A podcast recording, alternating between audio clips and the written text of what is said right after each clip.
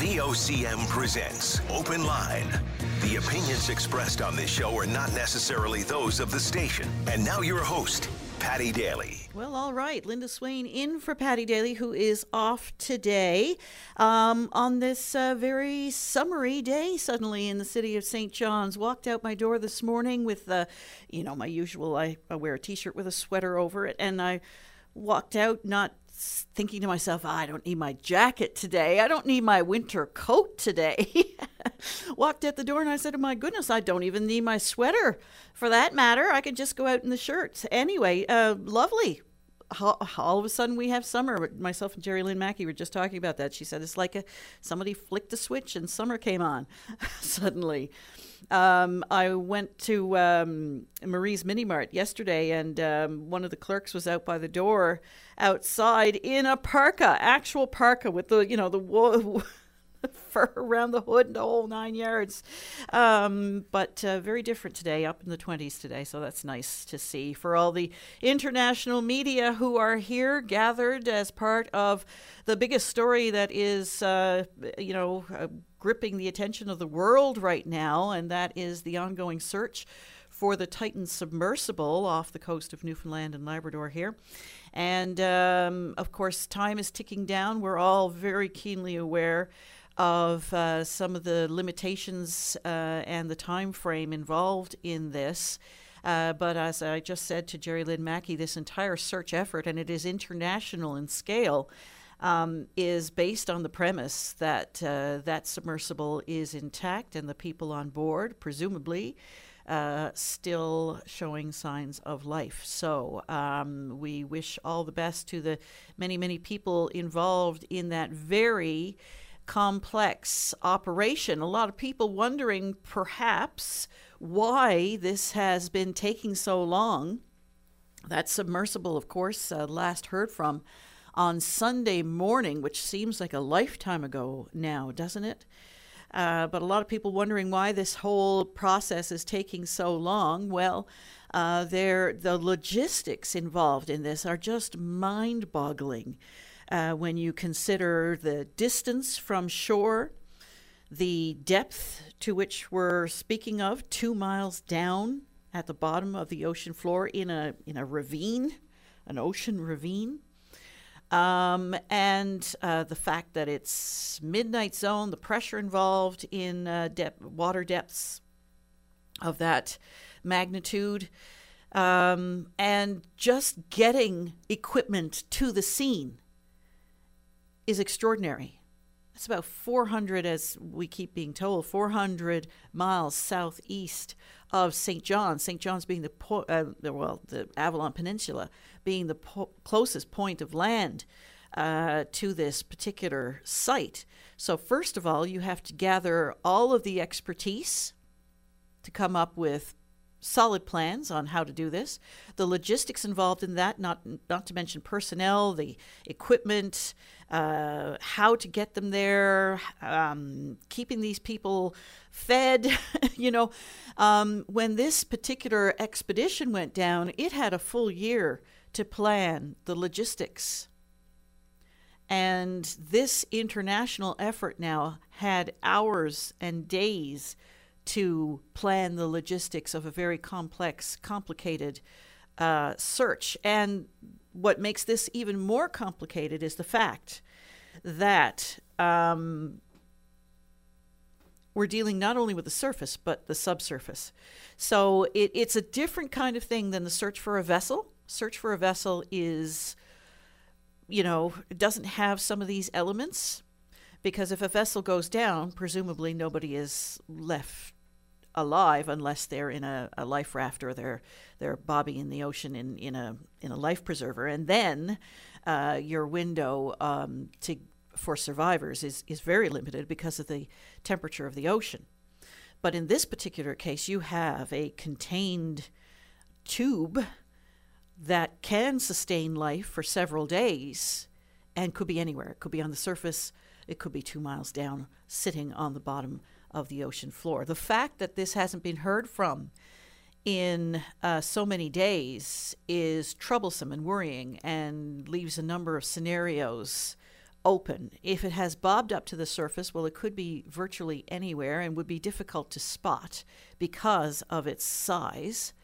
Um, and if it is below the water's surface, then that leads to a whole other set of scenarios. This is designed to come up in a number of ways, in a, under a number of contingencies, emergency type contingencies, to make sure it gets to the surface.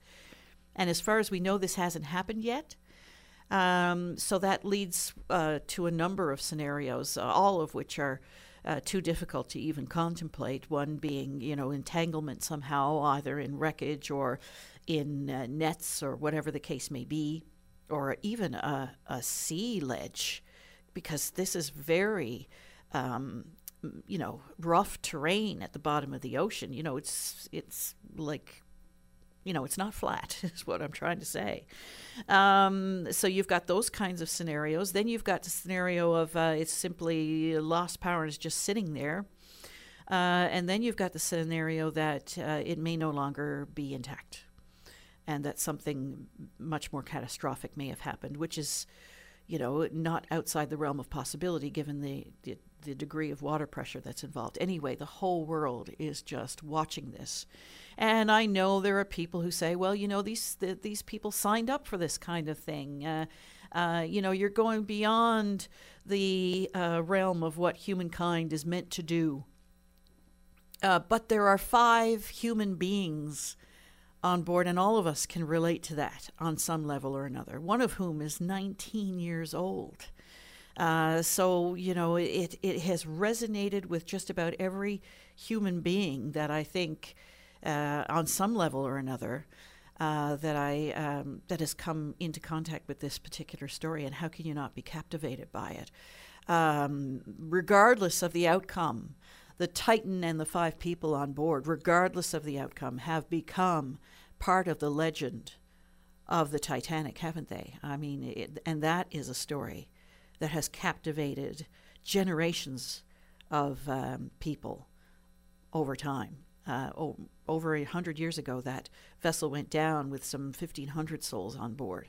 And that story has captivated. And I've heard a lot of Newfoundlanders in particular saying, you know, people have no business being down there. And I know when the first expeditions went down back in the 1980s, that was one of the things. That's a grave site. And it's not just a grave site with a f- couple of people, that's a mass grave site. Uh, and I know a lot of the conversation around uh, Robert Ballard going down there and then James Cameron and those kinds of things. A lot of the conversation at that time was leave it alone, it is a gravesite. And I know that um, um, tourism now has taken on this whole new edge for people who have the money um, to experience things that ordinary humankind can't experience. You know, people now taking tourist uh, trips into space, uh, people taking tourist trips to the bottom of the ocean and to see the Titanic. Um, and part of the construction of this particular submersible was geared entirely towards the tourism experience. There's no seats in it or anything like that. You can sit cross-legged or with your feet out on the on a mat, so you can move around and and and it's made to be silent. So you're not even going to hear like big engine sounds or anything. If you go down in a submarine, it's a, it's a very noisy place. So this was meant to be relatively quiet so that you could have conversations, you could talk about what you were seeing and that sort of thing. And Stockton Rush, uh, you know, explained that at length when he was here at the VOCM studios just a few months, a short months ago. Um, so, you know, tourism now is pushing those limits that we never thought possible. Uh, we've gone from exploration to tourism experiences, and uh, that's a conversation that's going to be had, no doubt, in the in the weeks and months ahead. And whether or not uh, OceanGate will continue with these kinds of endeavors, I think it's fairly safe to say that this is probably not going to happen again, or at least not for a very long time. Anyway, if you have any thoughts about this ongoing story that has absolutely uh, dominated headlines and captivated the entire world, you're certainly welcome to give us a call. Well, there are continued concerns, of course, about what it will mean when the federal backstop comes into effect on July 1st. And I know it's all very uh, hard to get your head around what that means exactly, but what it means is that come July 1st, uh, the people of Newfoundland and Labrador will start to see the federal carbon tax applied to fuel prices. Before this, there had been some kind of an arrangement in place whereby the Newfoundland and Labrador government was charging the carbon tax and offsetting it with a number of different things. There's a very complicated formula involved and all of that sort of thing. But when the federal backstop comes into effect, that means that the uh, Ottawa is going to be applying the carbon tax to fuel.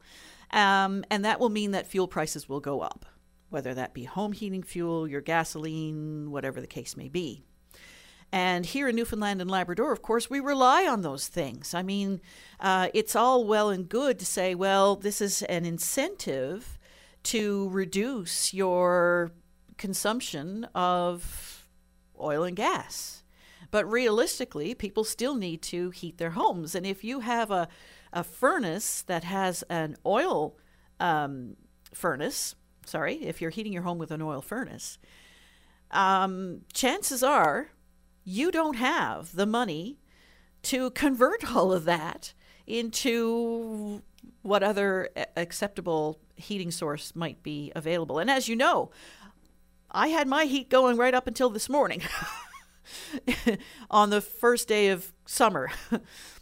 right up until this morning, the heat was on, and it hasn't moved all winter long. So, you know, we don't have those luxury choices.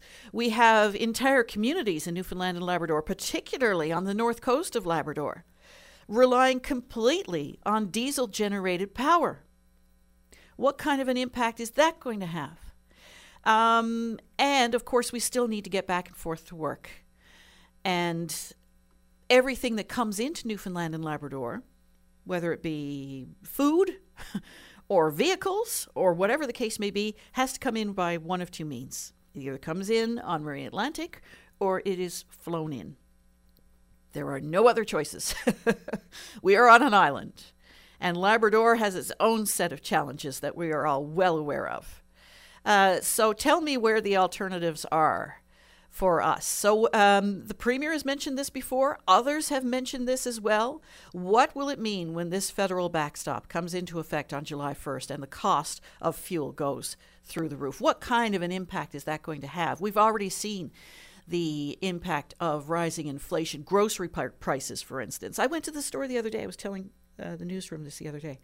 Went to the store the other day. I usually pick up my um, garbage bags in bulk at places like Costco, so I only have to worry about that once every so many months. But I had I had to pick up some garbage bags the other day, and I went to my local grocery store and I scanned the uh, shelves. And used to be that a box of garbage bags was three ninety nine, and the price across the board was $11.99. Just imagine now from $3.99 to $11.99 what is going on and what kind of an impact is that having on you? I want to hear from you. By all means, give us a call. Speaking of inflation, retail sales continue to go up. I noticed a piece on CBC last night uh, indicating that the Bank of Canada will likely raise interest rates again next month. Do you have a mortgage?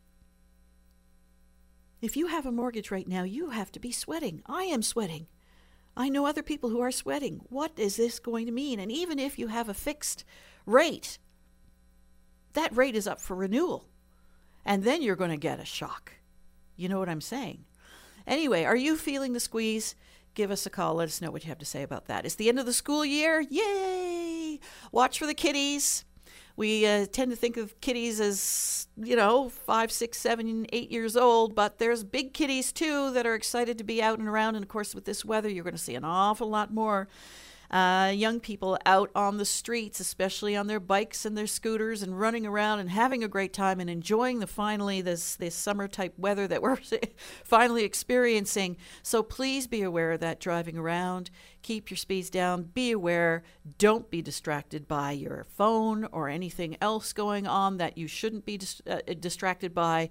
you have a responsibility as a driver to uh, be safe on the road and uh, take into account everything that's going around you. So, uh, all the best to the kids and the staff who are getting a bit of a break now this summer. And the pedestrian mall opens today in the city of St. John's, uh, a great initiative introduced during COVID uh, that a lot of people take advantage of. Uh, however, uh, the downtown St. John's right now, a bit of a construction zone. Uh, so if you're heading down to the pedestrian mall, we're told uh, by the city of St. John's, it's not going to impact the pedestrian ongoing work that's happening there. It's not going to impact the pedestrian mall at all. But if you are a business owner or anyone else uh, and you want to give us a call and let us know what you think about that, by all means do so. And um, very little information. I know there's a lot of frustration out there in the community about the ongoing investigation into that police shooting uh, earlier this month at Regatta Plaza involving uh, one man dead, 30, uh, 38 year old man. No official information other than, uh, you know, a 38 year old man is dead. Uh, reports indicate uh, that it is a uh, new Canadian, and SIRT NL finally issued a release uh, yesterday saying that uh, yes, it is a new Canadian. They did not name the, the man involved, although various media sources, including VOCM, have have named him um, just through you know. Um, you know, a variety of means and, and, and resources, although there's no official confirmation. Uh, and uh, SIRT NL very, keeping a very uh, tight control of this particular investigation. They, they're called in immediately whenever there's a, a police shooting, for instance, and uh, they're called in immediately. And so they've taken control of that investigation. Normally, if uh, R- RNC or RCMP are involved in those types of investigations, they usually release, you know, a certain amount of basic information, uh, timelines, those kinds of things. Um, you know, the nature of the call, how they were, how this situation, unfolding situation situation was brought to their attention initially. Some of those initial kind of, you know, um, uh, pieces of information. Right now, we have no idea. And uh, SIRT NL saying that it is not going to be releasing any of that information until its investigation is complete. So that's creating a void, I suppose, in the community. People speculating about what may have happened there, and even uh, you know speculating about the identity of this person and what he had been going through in his lifetime. Anyway, if you have any thoughts on that, you're certainly welcome to give us a call. Uh, we're starting to get calls coming in now by all means, anything that I've mentioned here, you're welcome to call us about, or anything else that's on your mind. Um, come on with it. the phone number is coming up next. And we're back, Linda Swain in for Paddy Daly. We're also keeping an eye, of course, on the fire in Spaniards Bay near Restaurant 99, so we'll keep you up to date on that particular situation. We're going to start the show this morning with Rose. Hello, Rose. Good morning, Linda. How are you this morning? I'm not too bad. Uh, I am very disturbed on all this situation about the Titanic and all those submersibles going down you know, uh, people don't have a heart because they're all down. There's 1,500 plus souls went down with the Titanic. I mean, somebody's mother, somebody's father, somebody's grandparents. Why don't they leave that grave site alone and let the dead rest in peace? You know, they're out there. With, oh yes, they got all those big, all the money crowd that goes down. They're, to me, they are grave diggers. They're out for what they can get down at the bottom of the ocean and disturb the dead. And it's outrageous. And it, and it turns my stomach every time I hear a, a submarine or, or a diver or and because all he wants is to go down and take and take and take what they can get, and and brag about what they got at the Titanic. But you know, Linda, it's a grave site. Why don't they let those people rest in peace? And I'm hearing a lot of people say exact, exactly the same thing. I think uh, over time we've started to lose sight of that. Um, we're uh, keenly aware of it, of course. Uh, Newfoundland and Labrador has long had this connection with the Titanic, um, but uh, I think people sometimes lose sight of the fact that uh, you know it is a grave site and that there is a certain respect that you have to give to that. I, I, and uh, I've often heard people who have visited the site who've said, you know, they are aware, and they usually, you know, have a moment of silence, silence and that sort of thing. But I doubt that. Uh, but uh, uh, people like yourself think that it, they shouldn't be going down there in the first place. I suppose. Well, you, know, I, I mean, that submersible. Look, I hope they find it. But uh, and the ocean decides to take them they're going to end up with with the rest of the ones with the Titanic. And, you know, I mean, I'm not wishing for it, but why don't people stay away back in the states where they belong and leave the dead alone and let them rest in peace? And I wish people let them, uh, uh you know, open their eyes, open their hearts you know, have they got any feelings? Have they got any heart at all? Just, I mean, going down. It's the grave site. Just, I mean, the Titanic. It's unfortunate that it went down, and look all the souls that went with it. And and they're coming over here and disturbing the dead, and it is sacred ground. Rose, I, I, appreciate your call this morning. We'll see what others have to say. Well, I hope uh, I hope the message gets out there that lead the poor souls alone. Anyway, thank you for taking my call. All right, thank you. I have a good day. Bye bye. Uh, Rose there uh, saying um, that you know people should not be going down to that uh, wreck site. Be that as it may, uh, people have been going down, and now we have this situation unfolding. If you have any thoughts on that, you're certainly welcome to give us a call. We're going to go now to the uh, minister responsible for Winder and Ge- Gender Equality, Pam Parsons. Hello. Good morning, Linda, and happy full day of summer and happy last day of school to you and to all of our listeners across the province here today. And a happy 20 plus degrees. I think this is the first time, isn't it, this year? you know what? We've been waiting. We've been living in hope, and uh, hopefully, this is the start of an amazing summer. We had a really hot summer last year. Um, and, and, as we know, we, although that said, I hope it's not too hot where we see wildfires again, as we experienced last year here in our province and as we're seeing across the country. For sure. Are you in the district today? I certainly am. I'm actually getting ready to head out to an assembly, actually, now at one of the schools here in Harbour Grace, Port de Grave. And I wanted to take this opportunity to certainly extend thanks and gratitude to all of our school communities, you know, all of our teachers, uh, school staff, and of course our parents and guardians and the volunteers who contribute, you know, to the success of the school year each year to support our youth. Because as we know, um, that certainly wouldn't be possible without all the support that we see. And I was really happy to get around to some a number of the schools here in my district last week and this week, and to host a pizza party for the students and, and staff, and it was certainly well deserved. And it was a great opportunity for me to get out and have a visit and uh, send well wishes to everyone to have a safe and happy, enjoyable summer. I'm going to pull the former journalist out of you now. Uh, what are you hearing about the fire in Spaniards Bay? Um, well, I, just what we're hearing with the news. Um, it's I know it's in the location of Restaurant 99, which is a, a very popular Chinese restaurant here in Spaniards Bay, um, and that's what we're. And that said, too, I want to commend our firefighters because you know they're they're the ones who are running into the d- disaster. And uh, you know when everybody else is trying to escape for safety. So i know they're hard at work now. Um, and uh, and out here in harbour grace Port de Grave in, in the region of conception bay north everybody comes together.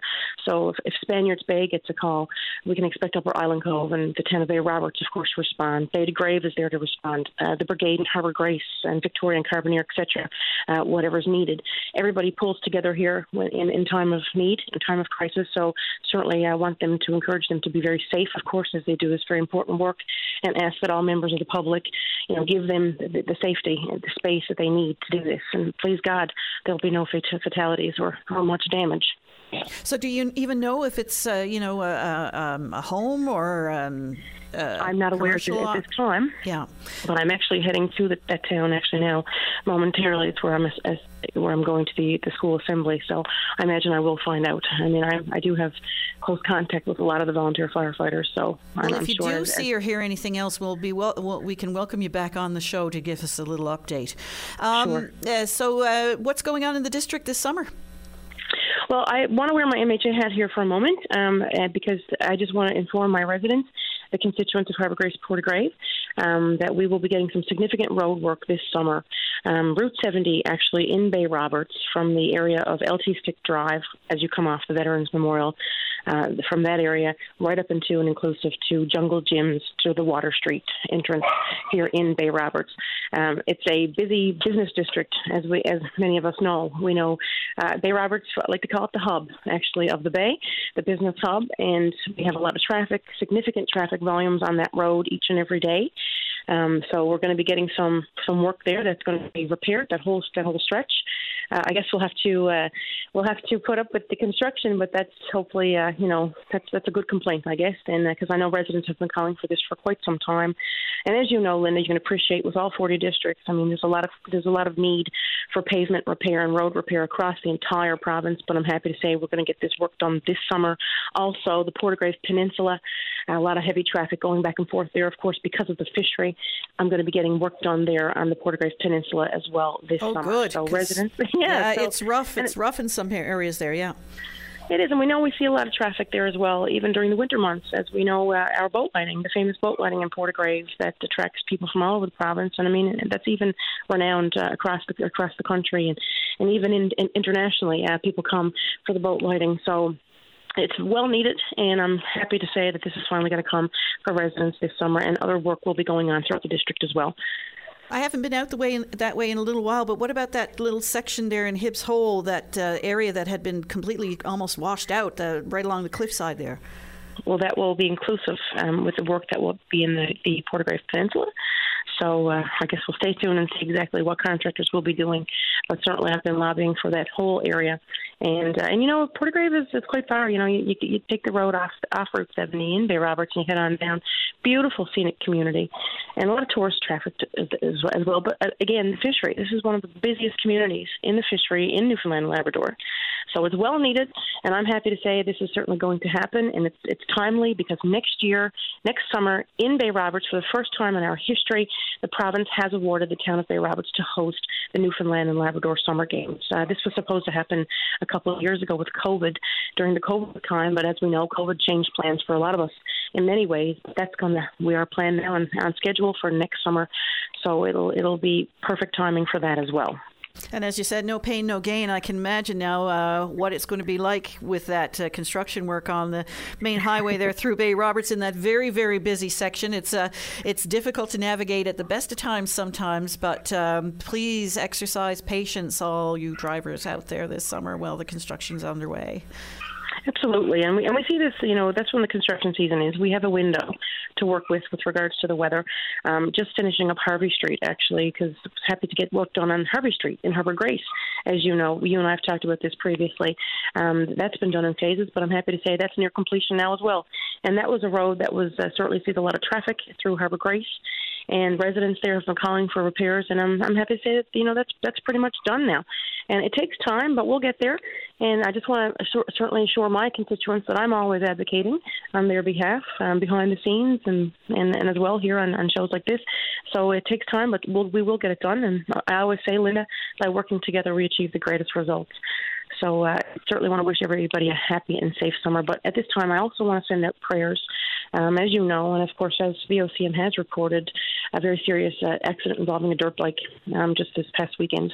And of course, that young man is uh, he's he's in, certainly is fighting for his life. Um, so there's a lot of people here pulling together for prayers for the family that he pulls through. Please God, he will make a full recovery. And I just want to send out my prayers and my thoughts uh, with the family and everybody here as community are certainly praying and keeping keeping them all in uh, in their prayers and, in their thoughts. Absolutely, uh, such a terrible, terrible uh, accident there, and um, absolutely preventable too, uh, unfortunately. Um, but uh, yeah, we're wishing the best to that young fella and his entire family. Absolutely. Right. Well, thank you, Linda, and you have a great summer. And I imagine you and I will be chatting. And uh, certainly, if I receive any updates, I will I will call in. And uh, with regards to the the fire that's happening in Spaniards Bay, but again, uh, please God, nothing. You know, we don't see any fatalities or any injuries. Certainly, uh, Pam Parsons. Thank you. Thank you. Take good care. All right. Bye bye. Uh, Pam Parsons there, the MHA for Harbour Grace, Port de Grave. We're going to take a short break. When we come back, we hope to hear from you. Weekday mornings from 5:30 to 9. Jumpstart your day with Jerry Lynn Mackey and Ben Murphy. Newsmakers, traffic, weather, and more during your VOCM morning show. And we are back. Linda Swain in for uh, Paddy Daly, who's off today. And we're going to go now to the Medical Services Coordinator with the Proactive Wellness Center. Evan Parsons is on the air. Hi, Evan. Hi, Linda. How are you? I'm great. How are you? Good. Fantastic. Thanks for asking. Just wanted to really kind of take this opportunity to tell um, yourself and the listeners about a couple of opportunities that we have here at Proactive. Okay. I'm not sure if you're we have uh, now announced that we're doing. We used to do it before, what we call the DOC Doc Day of Clinic.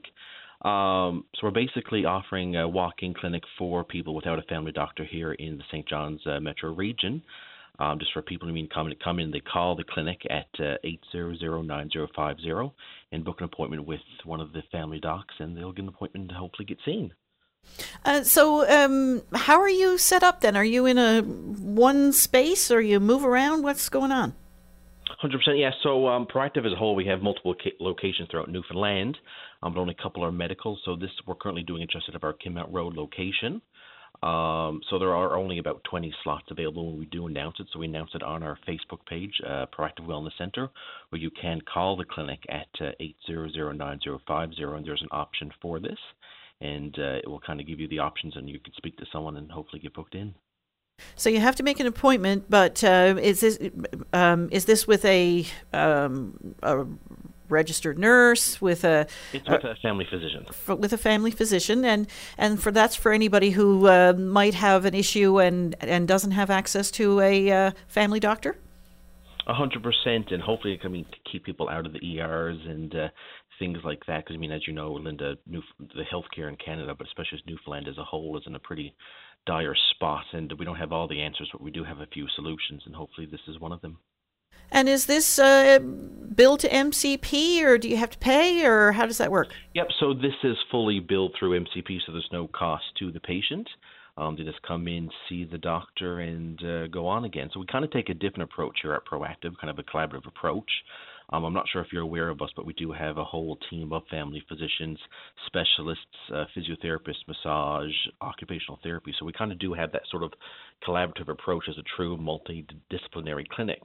Um, so it's quite great for the patient. Mean, they can come in, they can see the family doctor. If they need to see a physiotherapist, that option is there, or a massage, or even a dietitian, or even specialist. So there's a whole wide range of things that the patient has access to, and a true, again, collaborative approach to the patient. And so, yeah, this is kind of the approach that the uh, provincial government is, is trying to take now. Hundred percent, yeah, because they have started doing some of the collaborative clinics. Um, this is something that we've been doing for quite some time now, and it's quite grown. Um, again, as I mentioned, we have multiple cl- uh, clinics throughout the province, but currently our flagship is the one there on Kenmount Road. But we have a new one going in Galway as well, the Galway Wellness Centre. Not sure if you've seen that when you're going up to Costco or anything. I have, in, in fact, yes. Yeah, so that should be opening hopefully now in July, and that again will be another uh, collaborative clinic with multiple specialists, family physicians, the whole rehab side uh, with physiotherapists, massage, and things like that, and hopefully more initiatives coming. Yeah, so I'm seeing your ad here now. Pop up walk in clinic at Proactive Wellness Center. Dr. Jessica Fowler will be offering an appointment based walk in clinic for non urgent care appointments only. That would be prescription refills or renewals, minor respiratory symptoms, UTIs, etc., etc. But she will not be refilling or prescribing any narcotics. No. right on. No. So the whole the whole goal is kind of keep people out of the ER, and I mean I mean, someone's going to the long weekend with mean, a sore throat, a UTI. Hopefully, keep them out of the ER and get them well. Yeah, those little things that make you miserable if it is not it, it seen can really to. put a damper on your weekend. yeah, for sure, for sure. Uh, so this is um, you're calling it a pop-up clinic. So this is a one-of or what? So we announced it on our Facebook page more so than anything when we're doing the clinics. Um, hopefully attempt to do them almost weekly, but we do, will announce on our Facebook page, Proactive Wellness Center. But uh, if you also call the clinic, there is a menu option, and you click that, it will tell you if we're doing the clinic that week or not. And the number to call is uh, 800 9050. Correct. Yeah, the not to do the 1 800, it's 1709 800 9050. and you hit option nine to book an appointment. Yes. Very good. Uh, let us know how it goes. We'll do. Yeah, we, this this will be our third time doing it. So we've done it for the past two weeks, and it's been quite successful, and uh, some great feedback from the patients coming Well- in. I mean, a, a beautiful area coming in, getting the doc seen pretty quickly, and everything dealt with, and even a couple people coming in with some MSK issues able to see a physiotherapist right away. So it's it's it's a great service for the people of the province. Will there be opportunities for follow up? Because, you know, let's say, for instance, you need uh, some kind of a scan or an x ray or whatever. Will there be an opportunity for follow up? Because I, I, that's what I hear a lot of people say. You know, I go to a clinic, I get this done, and then I never hear anything. Hundred percent. Yeah, no. I mean, if we order any tests or anything like that, we need to bring the person back. We will most definitely handle that, and people can book as many times as they want.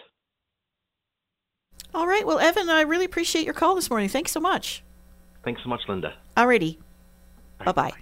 Uh, and uh, if you are looking for information on that, one eight uh, sorry eight hundred nine zero five zero. We're going to go now to Lindy. You're on the air. Hi, Lindy. Good morning. How are you this morning? Not too bad so far. That's good to hear. What's up? Uh, I got a, a bit of a complaint there with this uh, uh, uh, ad- advertisement that's running on uh, that channel or that station, whatever, with regards to uh, buying a side by side or a quad. Okay. And uh, I'm, it, it says that uh, buy one of these uh, new machines and go out and tear up the countryside. And I just plain don't agree with it. It, is that what the ad says? I, I'm not aware. I'm not familiar with that. The ad, well, not in those exact words, but uh, close to it. All right. Uh, so you take exception to that. Yes, I certainly do. I saw things like that years ago uh, that were done, and uh, I, I didn't like it too much. I guarantee you. Um, well, you know, uh, these uh, off road vehicles, if not used responsibly, uh, can do a lot of environmental damage. I've seen it myself. I've been up in a helicopter and had a look at, uh, you know, how bogs are destroyed by these things. Uh, people just, you know, tearing across the bog. And uh, I mean, bogs are very important parts of the ecosystem. Um, and once they're destroyed like that, it takes an awful long time for them to uh, heal and do what they need to do. It certainly does. So I, I don't see why it needs to be in, in that commercial. You know, you can advertise without putting something like that in there. All right, um, fair enough. I'm not familiar with it, but uh, I, I get your point. Okay, thank you. All right, thanks, Lindy. Yeah, have a good day. You too. Bye bye. Uh, what are your thoughts on that? You're certainly welcome to give us a call. We have lines open right now. Now is your opportunity. Um, and uh, whatever it is that's on your mind as we head into um, this sunny summer day, I'm going to say day, I'm not going to say the entire summer because we don't know what it's going to be like tomorrow, I suppose. uh, but anyway, uh, any thoughts, uh, give us a call. And we're back. Linda Swain in for Paddy Daly, who is off today. And uh, I don't know if you've been following this story, but uh, Canada Bread will be paying $50 million Canadian after pleading guilty on Wednesday to four counts of price fixing dating back to the mid 2000s. The plea is part of a years long investigation by the Federal Competition Bureau, which called it a, uh significant milestone in its ongoing investigation. According to the court documents, Canada Bread admitted that it had arranged with its competitor Weston Foods to raise prices for bread products like sandwich bread, hot dog buns, and rolls. The price fixing resulted in two price increases for fresh bread and baked goods, one in 2007, the other in 2011, according to uh, the BBC. And of course, uh, lots of people watching that particular story as it unfolds. And if you have any thoughts on that, you're welcome to give us a call. But uh, it begs the question, doesn't it? Uh, if um, Canada Bread was able to do this kind of uh, price fixing and collusion, um, what's what about other uh, types of industries? It certainly raises the question. I'm not saying that it is actually happening widespread, but um, it certainly leaves a, a, question with the consumer. And now we've seen um, prices going through the roof on just about everything, and we're um, always given the same reasons for that, uh, including. Um, things like the supply chain and uh, you know post COVID recovery, and of course, anytime you have a pandemic like the one that we've just gone through and are continuing to go through, for that matter, um, you're going to see these upheavals and changes and all of these kinds of things. They're going to have all kinds of weird impacts until things eventually, we hope, settle down. But um, uh, it remains to be seen uh, when and if we're going to see any kind of price relief in the near future. And of course, with this carbon tax backstop coming into effect on July the 1st, that's raising even more questions nowadays. And I don't mean to be a fearmonger, but are there all things that we have to um, take into account and consider? We're going to go now to Charlie. You're on the air. Hi, Charlie. Oh, good morning, Linda. I, I didn't expect to get on so soon. Uh, okay. How, how is everything with you? Good. I, I hope you're enjoying the, uh, the, the the first of summer. Well, we hope it's uh, uh, you know, it lasts. How about how, how, about in the low twenties? we've been uh, well. I I can handle that. Uh, you know, we've been disappointed before. Let's be honest. It's Newfoundland and Labrador, and it wasn't that long ago that we uh, experienced another so-called January. Um, yeah. That was only just a few f- short years ago. So uh, we were spoiled the last couple of years. We had an early start to summer and a very warm, sunny uh, summer, which is unusual for these parts of the world. So uh, we've been a little bit spoiled lately, but uh, honestly, we do deserve a bit of a break, I think. Okay. I'd like to. Uh, I have three topics, I think, here, but two are very short. But I was I was thinking the other day. I've I've said this, I guess, on radio many times. Uh, I was thinking, how many people do I know in my life who use higher level mathematics? And you know, Linda, there was a lot of professions and so on, and different lines of work. I couldn't think of any. Can you think of any offhand yourself? That, uh, Higher levels of mathematics? Um, I'm talking about abstract math, polynomials, and all that stuff, calculus and that. You know. Well, I would imagine that uh, engineers employ it. Um, no, no, I'm, I'm so sorry. Engineers do. That's one of the few. I'm talking about people that you know in your life, day to day. Day to day, no one. Okay. That's that's uh, yes. I know. I know. There's there's there's two or three that engineers would be one. Uh, professors, uh, math professors in particular, uh, you know, um, some of those uh, higher level uh, type of professions, uh, physicists, like I said, you know, yes. anyone in the scientific realm. Um, but you know, I don't have any personal friends in in those types of professions.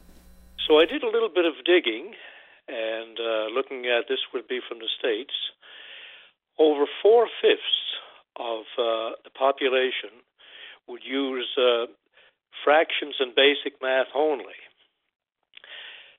A small percentage, very small, would use higher level calculus because uh, of that of that 20% above the fractions and that they would use basic algebra, basic calculus, basic geometry, and that would be uh, at a very very small number as well. So those that use that, I would call the higher level mathematics that we constantly uh, subject people to in university and uh, so on, uh, very, very few.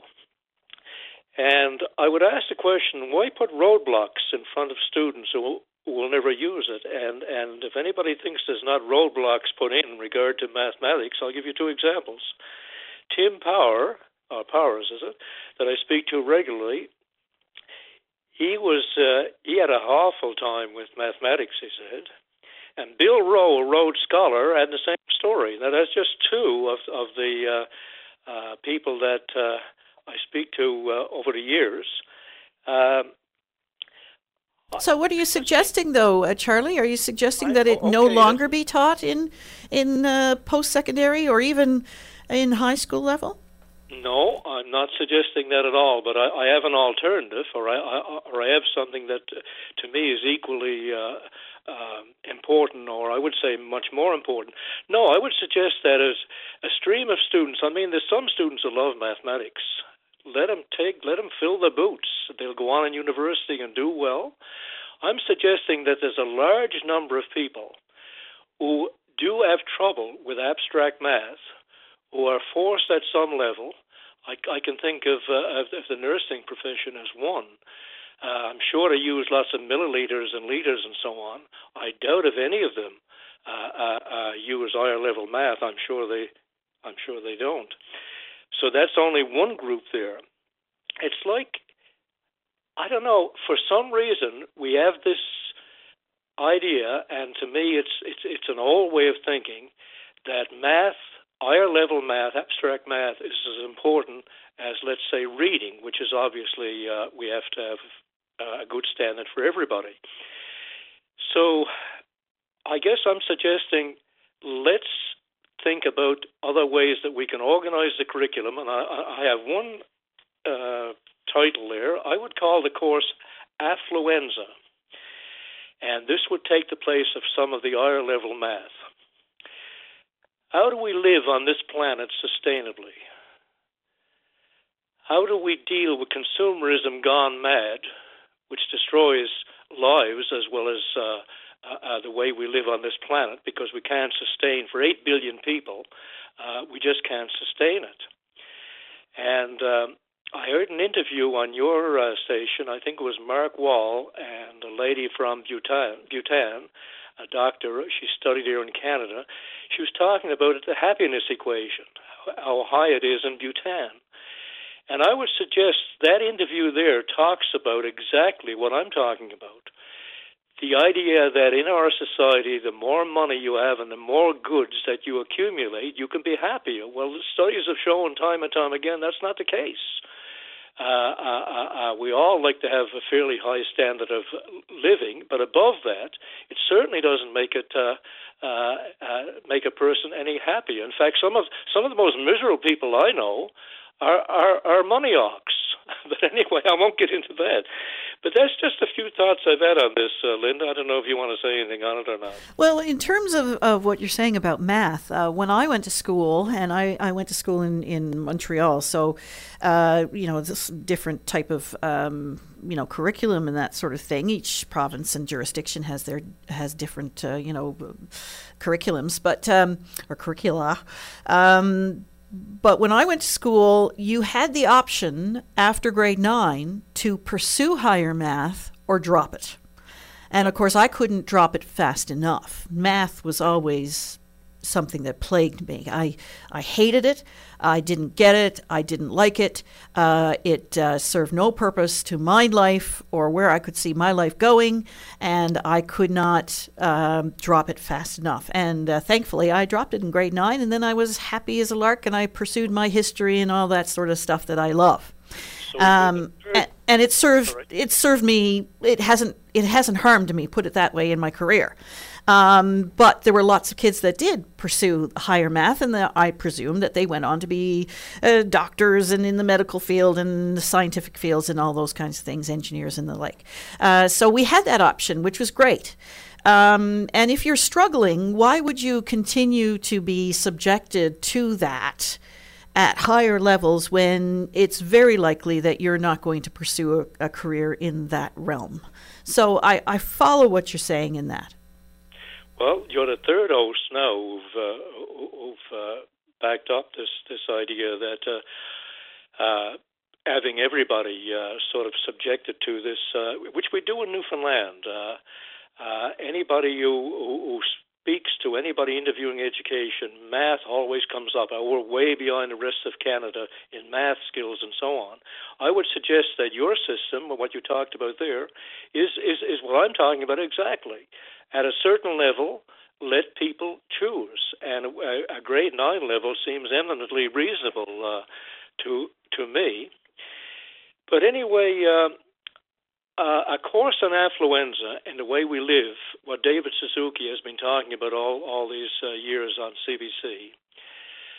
I'd suggest that our way of life is not sustainable, hasn't been for a long time, and with uh, the increased population, and the increase of uh, people buying things, uh, societies like China and India, uh, they aspire to what we have more and more and more. And you can't blame them. It's human nature, I guess. But it seems like to me, these vital areas uh, uh, uh re- regarding the way we live and how we're affecting things on, on the earth, like climate change and so on, it's like they're they're dealt with in passing, or if a, if a certain teacher has a yin for this, uh, they'll they'll talk about it, bring up news items and so on. But it's not part of the structure of the curriculum like mathematics and reading would be. And I'd suggest if we look at the world as it is today, surely God, th- th- these things should be number one. That we learn how to grow our own food, we learn about meditation, we we learn how, how, how to keep ourselves mentally healthy and so on. But anyway, I guess uh, I'll keep on saying it, and uh, I'll keep on being frustrated. That's been my that's been my history for the last three decades. Well, maybe we'll get Mark Wall to get you on the show. well, Mark Wall, I would suggest that if he uh, heard what I just said, he would be in complete agreement, as would the lady of uh, of Bhutan. By the way, I should say the science uh, has changed and incorporates many of the things I'm talking about. But it's like in Newfoundland, we stay traditional, the whole tribe through, which which is not always uh, true. But anyway, I'll leave it at that. Charlie, uh, we'll have to leave it there. We're up to news time. Thanks so much. Okay, you're welcome. All right, bye bye. You have any thoughts on what Charlie's had to say, or anything else that's been uh, discussed on the show? Or if you want to uh, introduce your own topic, by all means, give us a call. Our lines are open right now. We're up to news time now with Brian Medore. Uh, here are the numbers. Every Saturday is perfect for a night at the cabin. The Cabin Party with Brian O'Connell. Saturday night starting at 7 p.m. on VOCM. And it's Linda Swain in for Paddy Daly today. He is off. Um, and our lines are open, so now is your opportunity to give us a call on anything you've heard so far this morning or anything that is on your mind. And of course, what's on a lot of people's minds, of course, is that search off the coast of Newfoundland uh, right now for the Titan submersible. And uh, everybody is aware of the time that is ticking down on that. By all accounts, about four days or 96 hours of oxygen available um, on the Titan. And um, Stockton Rush, when he was here at VOCM, indicated there was about four days of oxygen on board. But the co founder of Ocean Gate, um, Guillermo Söhnlein says that uh, he thought that the window for a rescue operation was longer than others have estimated. Uh, so he's suggesting that there could be more. And, and, and as you just heard in VOCM News, then uh, that it all depends on a variety of factors. If everybody remains calm, on that uh, particular vessel and um, they don't panic or uh, start to breathe heavily or whatever the case may be um, or scream or you know a lot of excessive talking, I suppose, you could uh, conserve a lot more oxygen. And there are people on board that particular submersible, including uh, Paul Henri uh, Nargeolet, who apparently is among the uh, leading. Um, uh,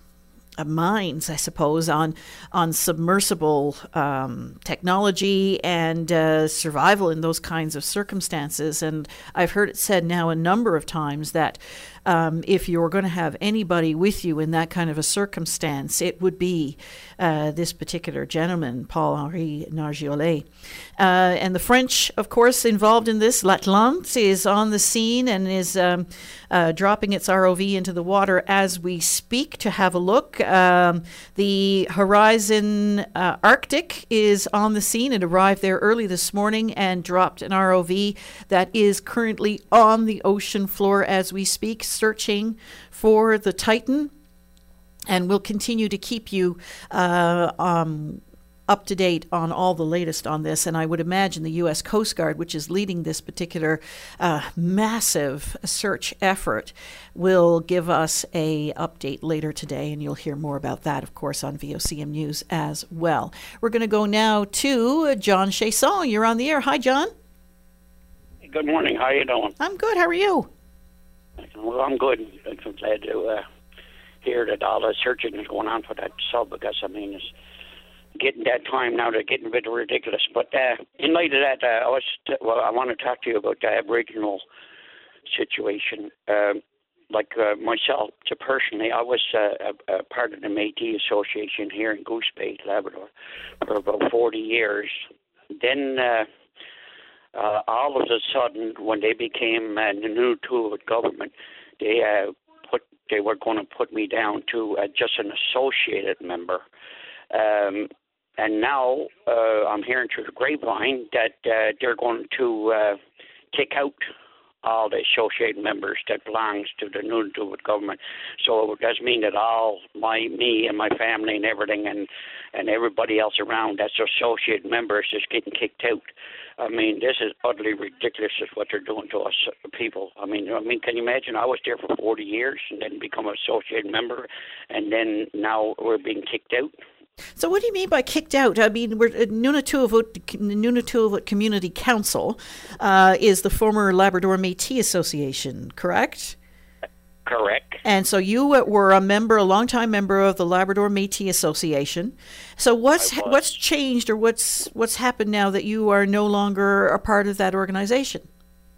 Well, I'm part of that, uh, part of that organization, and well, at at first when I was uh when I was the Métis, a part of Métis, I had all my rights. Like I could go hunting and fishing under the Métis Association, which was perfect. Then after that, when they became the Nunavut government, they made they made me as well was going to make me an associated member, an associated member with no rights.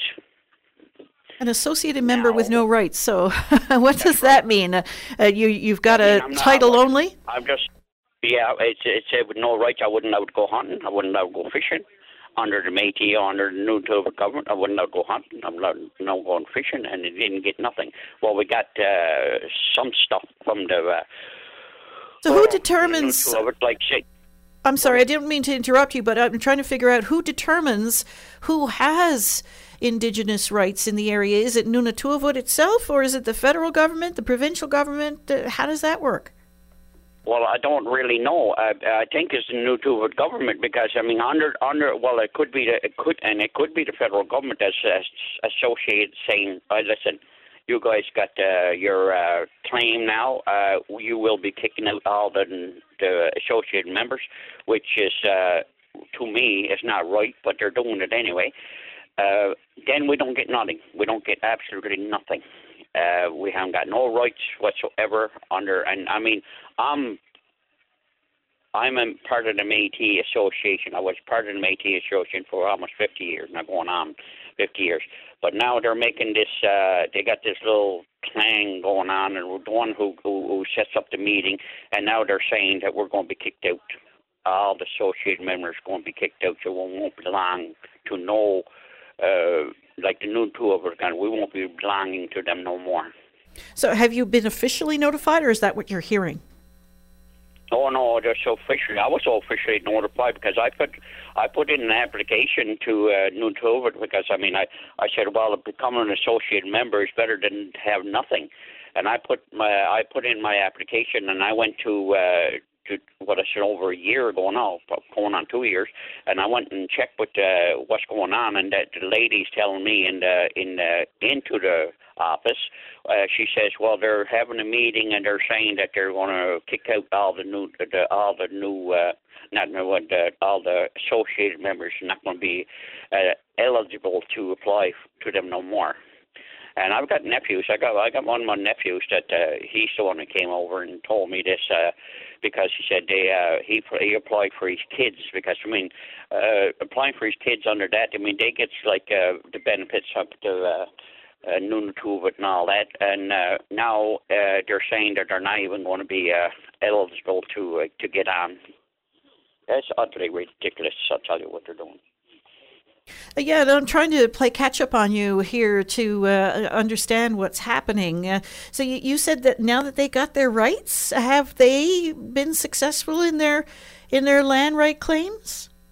They did. They were successful, according to what I'm hearing anyway. To, well, what I know, it. Cause the thing is, they are a part of the federal under the under the Aboriginal group under the, they're it, and they are they are got they got a claim through the government. The government gave them a land claim, and uh, now uh, the associated members are not are going are going all going to be kicked out. Uh, at first, were there were all our associated members were just like associate members. Uh, you get uh, some kind of benefits from them, like hospital care or stuff like that, and uh, and if you uh, if you had uh, if you're a senior, you get uh, uh, food vouchers and stuff like that. But now that's all been kicked out. There's all going to be no more associated members, according to what I'm hearing lately. Well, I'd, I'd like to hear what uh, Todd Russell has to say on that. We'll try and get him now uh, over oh, the course of the show. Please, oh, please, will you? God, I'd like to hear him talk about that because the thing is unreal what they're what, what they're going through.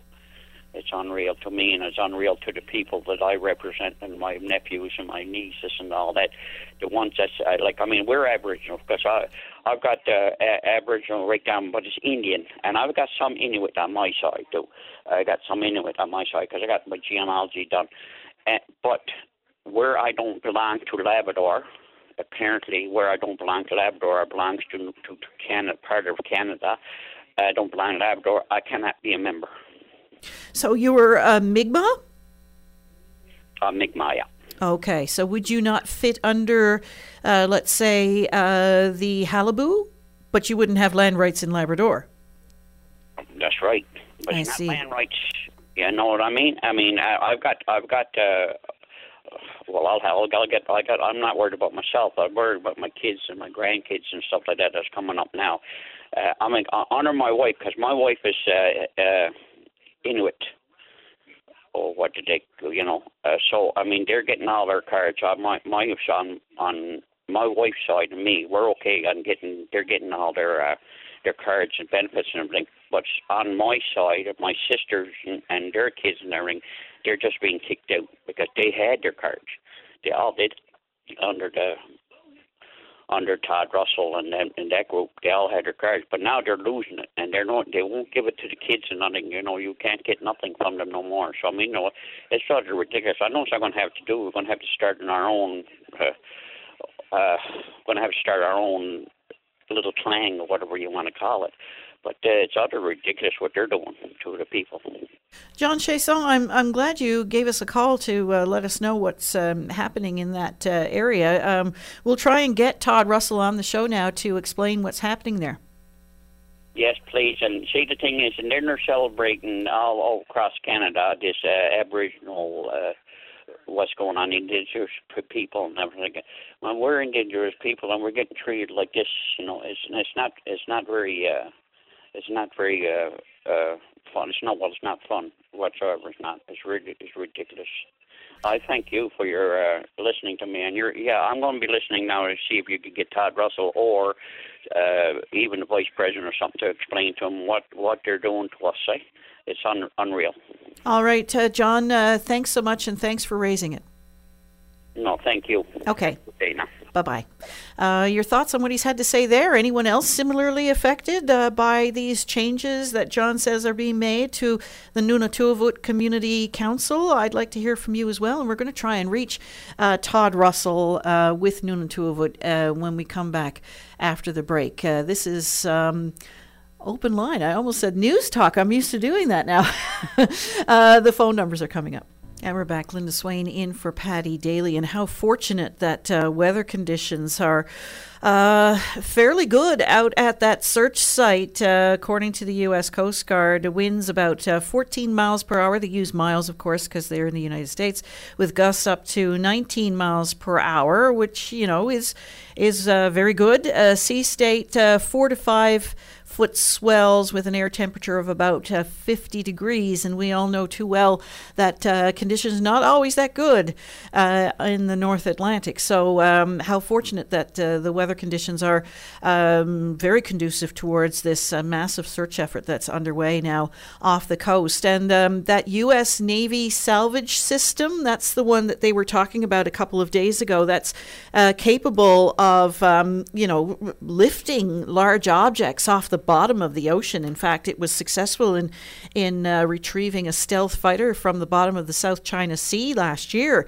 um, in uh, depths comparable to the ones that uh, the Titanic uh, wreck site is at right now.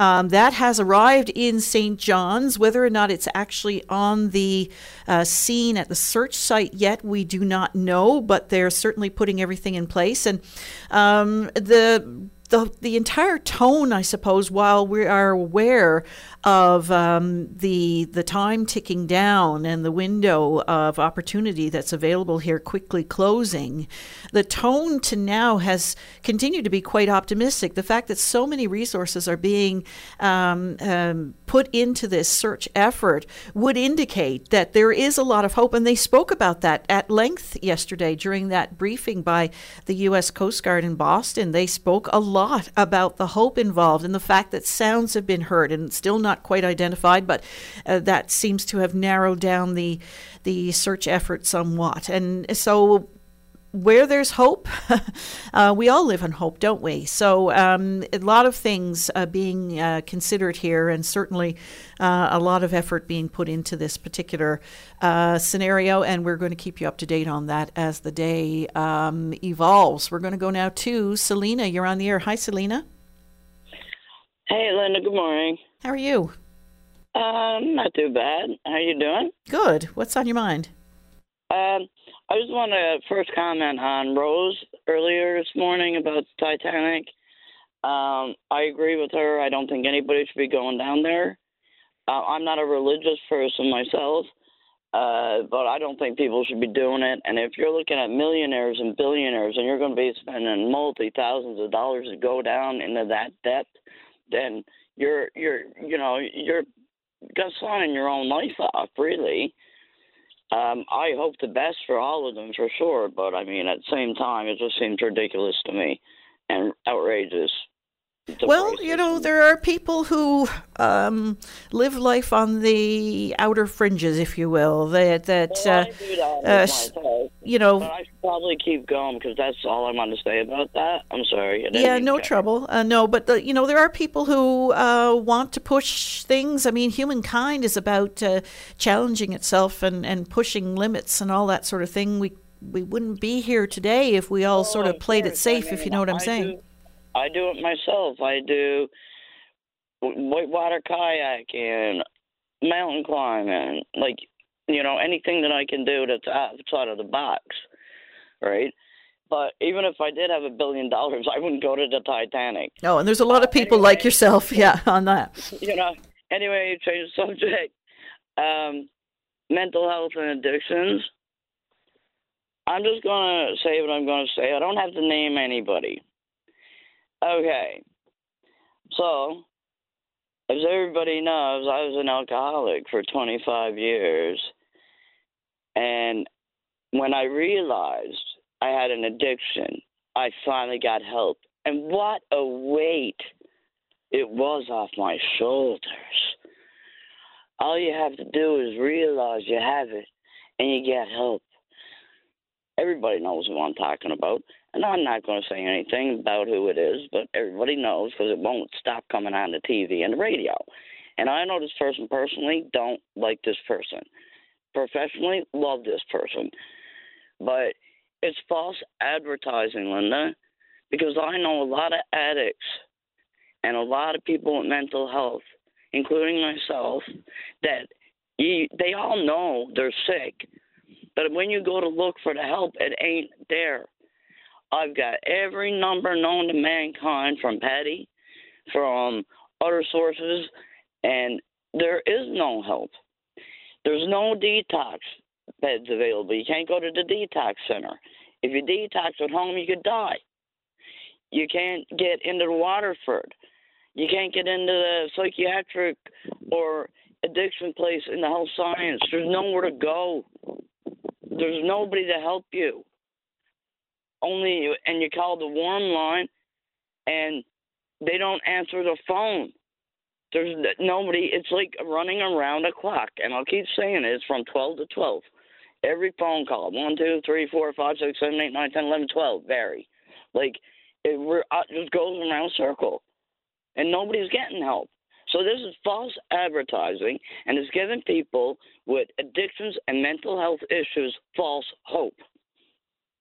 So when you get to that point where you look for help, did you get the help that you needed? No. Eight years. Eight years. Eight years. Now, when I went down to, I was I always spent a lot of time down the channel, But when they came out with all this money for mental health, they shut that down. Like you can barely go in there. You used to be able to go every day and get support, and like everything is just pretty much a backwards because all this money is supposed to come out to make more mental and addiction help, but most of it went away. And I know this for a fact. I struggle with it every day, and I have several people close to me that struggle. And we do know that we have problems, and we want help, but we can't get it.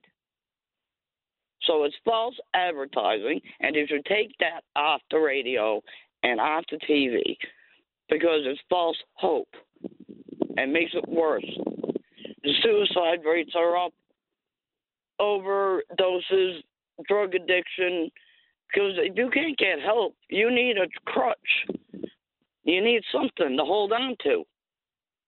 And then you end up drinking or doing whatever because you need to escape from yourself because you can't deal with it. So where's the help? I want to know where it is. And if anybody out there knows where anybody I know or myself can get it, I'd like to know. So how are you doing now, Selena? Um, you know, I have good days and bad days. Mostly, you know, bad. I'm trying to detox myself off of medication that my doctor put me on that I didn't even want.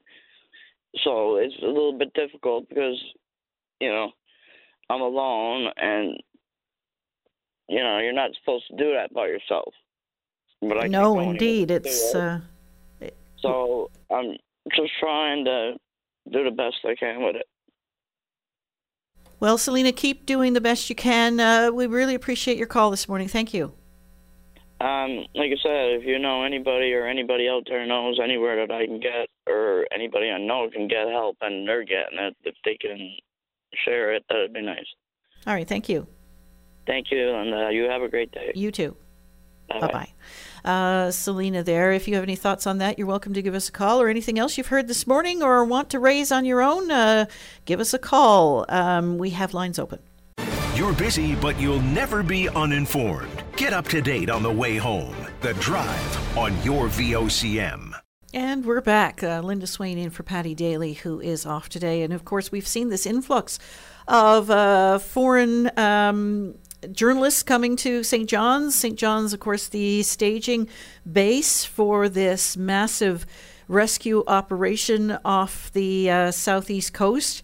And uh, so we've seen people coming in from all over the world. Um, and in fact, there was a news conference yesterday involving Horizon Maritime and uh, quite a few reporters there, including VOCM's Richard Duggan, who's, you know, was uh, a little taken aback by, uh, you know, a different approach uh, taken by uh, reporters in other areas who are used to huge scrums and they all got to sort of fight for their position to get their questions asked and, and that sort of thing. But um, so a little bit of a different take on things to see how uh, they do it in other parts of the world. Very interesting indeed. Of course, we have uh, you know just a handful of um, you know reporters going at any given time here in Newfoundland and Labrador, and uh, to see this huge influx of uh, reporters from very um, big organizations and big um, uh, population bases. Uh, so very interesting to see the different approaches taken there, and it raises questions again about travel and access, air access to Newfoundland and Labrador. And uh, uh, VOCM's Jerry Lynn Mackey uh, met up with some of these reporters yesterday just to sort of pick their brains and see where they came from and what they were doing and that sort of thing. She was talking to one reporter from Germany, had no issues whatsoever getting here. He just flew straight to Montreal and then on to St. John's. But uh, a reporter who um, works for the BBC in Toronto, because they have correspondents all over the world, of course, she had a devil of a time getting here and ended up having to drive from Gander, believe it or not, in a taxi in the middle of the night in the fog, and she called it terrifying, uh, which you can appreciate. And I'm sure at the time she wasn't even thinking about moose unless the cab driver mentioned it to her. So uh, it's air access remains a big issue, and we've seen what's been going on lately with trying to get various performers into uh, the province, let alone uh, ordinary citizens just trying to get a get a little bit of vacation time. So uh, if you have any thoughts on that, you're certainly welcome to give us a call. We're going to go now to Sheila. You're on the air. Hi, Sheila. Oh, good morning. How are you? Oh, good. How are you? Oh, Gran, it's been quite a while since we spoke. How are you? How are things? good, I suppose. Taking over for Paddy for a while. Yeah. Uh, Linda, I had to call today. I had to go. I had the to go an appointment for my sister actually at St. Clare. So I just wanted to join my voice to the throng of people who are complaining about the parking system at St. Clare's. It's terrible, terrible. You, you are you familiar with it at all? Oh, very much so. Yes, absolutely. Yeah, well, you know, you have to you go and park. Well, I had my I was there for my sister's appointment, and uh, we parked in the handicap parking area up on the top, and uh, there's the broken uh, broken meters and no signs to say you know you have to pay when you go inside or anything like that. So, but fortunately, when you do get to the entrance, there are signs that say the meters, you know, you have to pay the, meters, whatever it says, but you know, you have to pay. So you go to the the system, and there's a very helpful young man there to assist you in making your uh, choice of how to pay and whatnot. Then, but you have to guess how long you're going to be which is absolutely ludicrous. How on earth do you know how long you're going to be? Not in a hospital uh, setting, do you know? You have no idea. No, absolutely no idea. And you know, you may be in the middle of your uh, in the middle of an examination in your in your Johnny coat, and and uh, you realize the time is up. Or uh, in my case, uh, you know, I didn't want to leave my sister sitting there alone and go out and and uh, add more minutes to the meter that the, one of the young women there said, "Well, you know, I'll, I'll I'm right here with her." So, mean, she was fine anyway. But I went out, and uh, there's no way apparently to add more minutes to what you already have um, if you realize that you're not going to be in a timely fashion.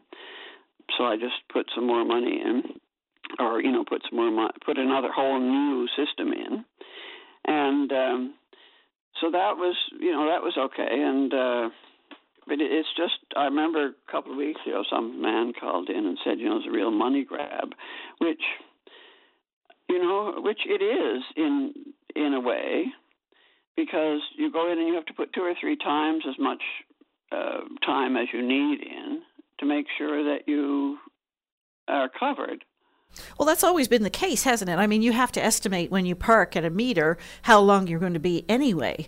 Um, but it seems to me that with the the the uh, meters broken in that particular parking lot, uh, the system that they set up now is, I mean, does everybody go to that person and pay? How, how does that work? I, I haven't encountered that yet. Yeah, well, you, you go. There's a little meter box there. Now, first of all, you have to remember what your license plate is once you get in there. And you're not told that when you you know when you park your car, and, and some people don't know what their what their license plate is. Uh, the other thing is they say, well, you could download an app.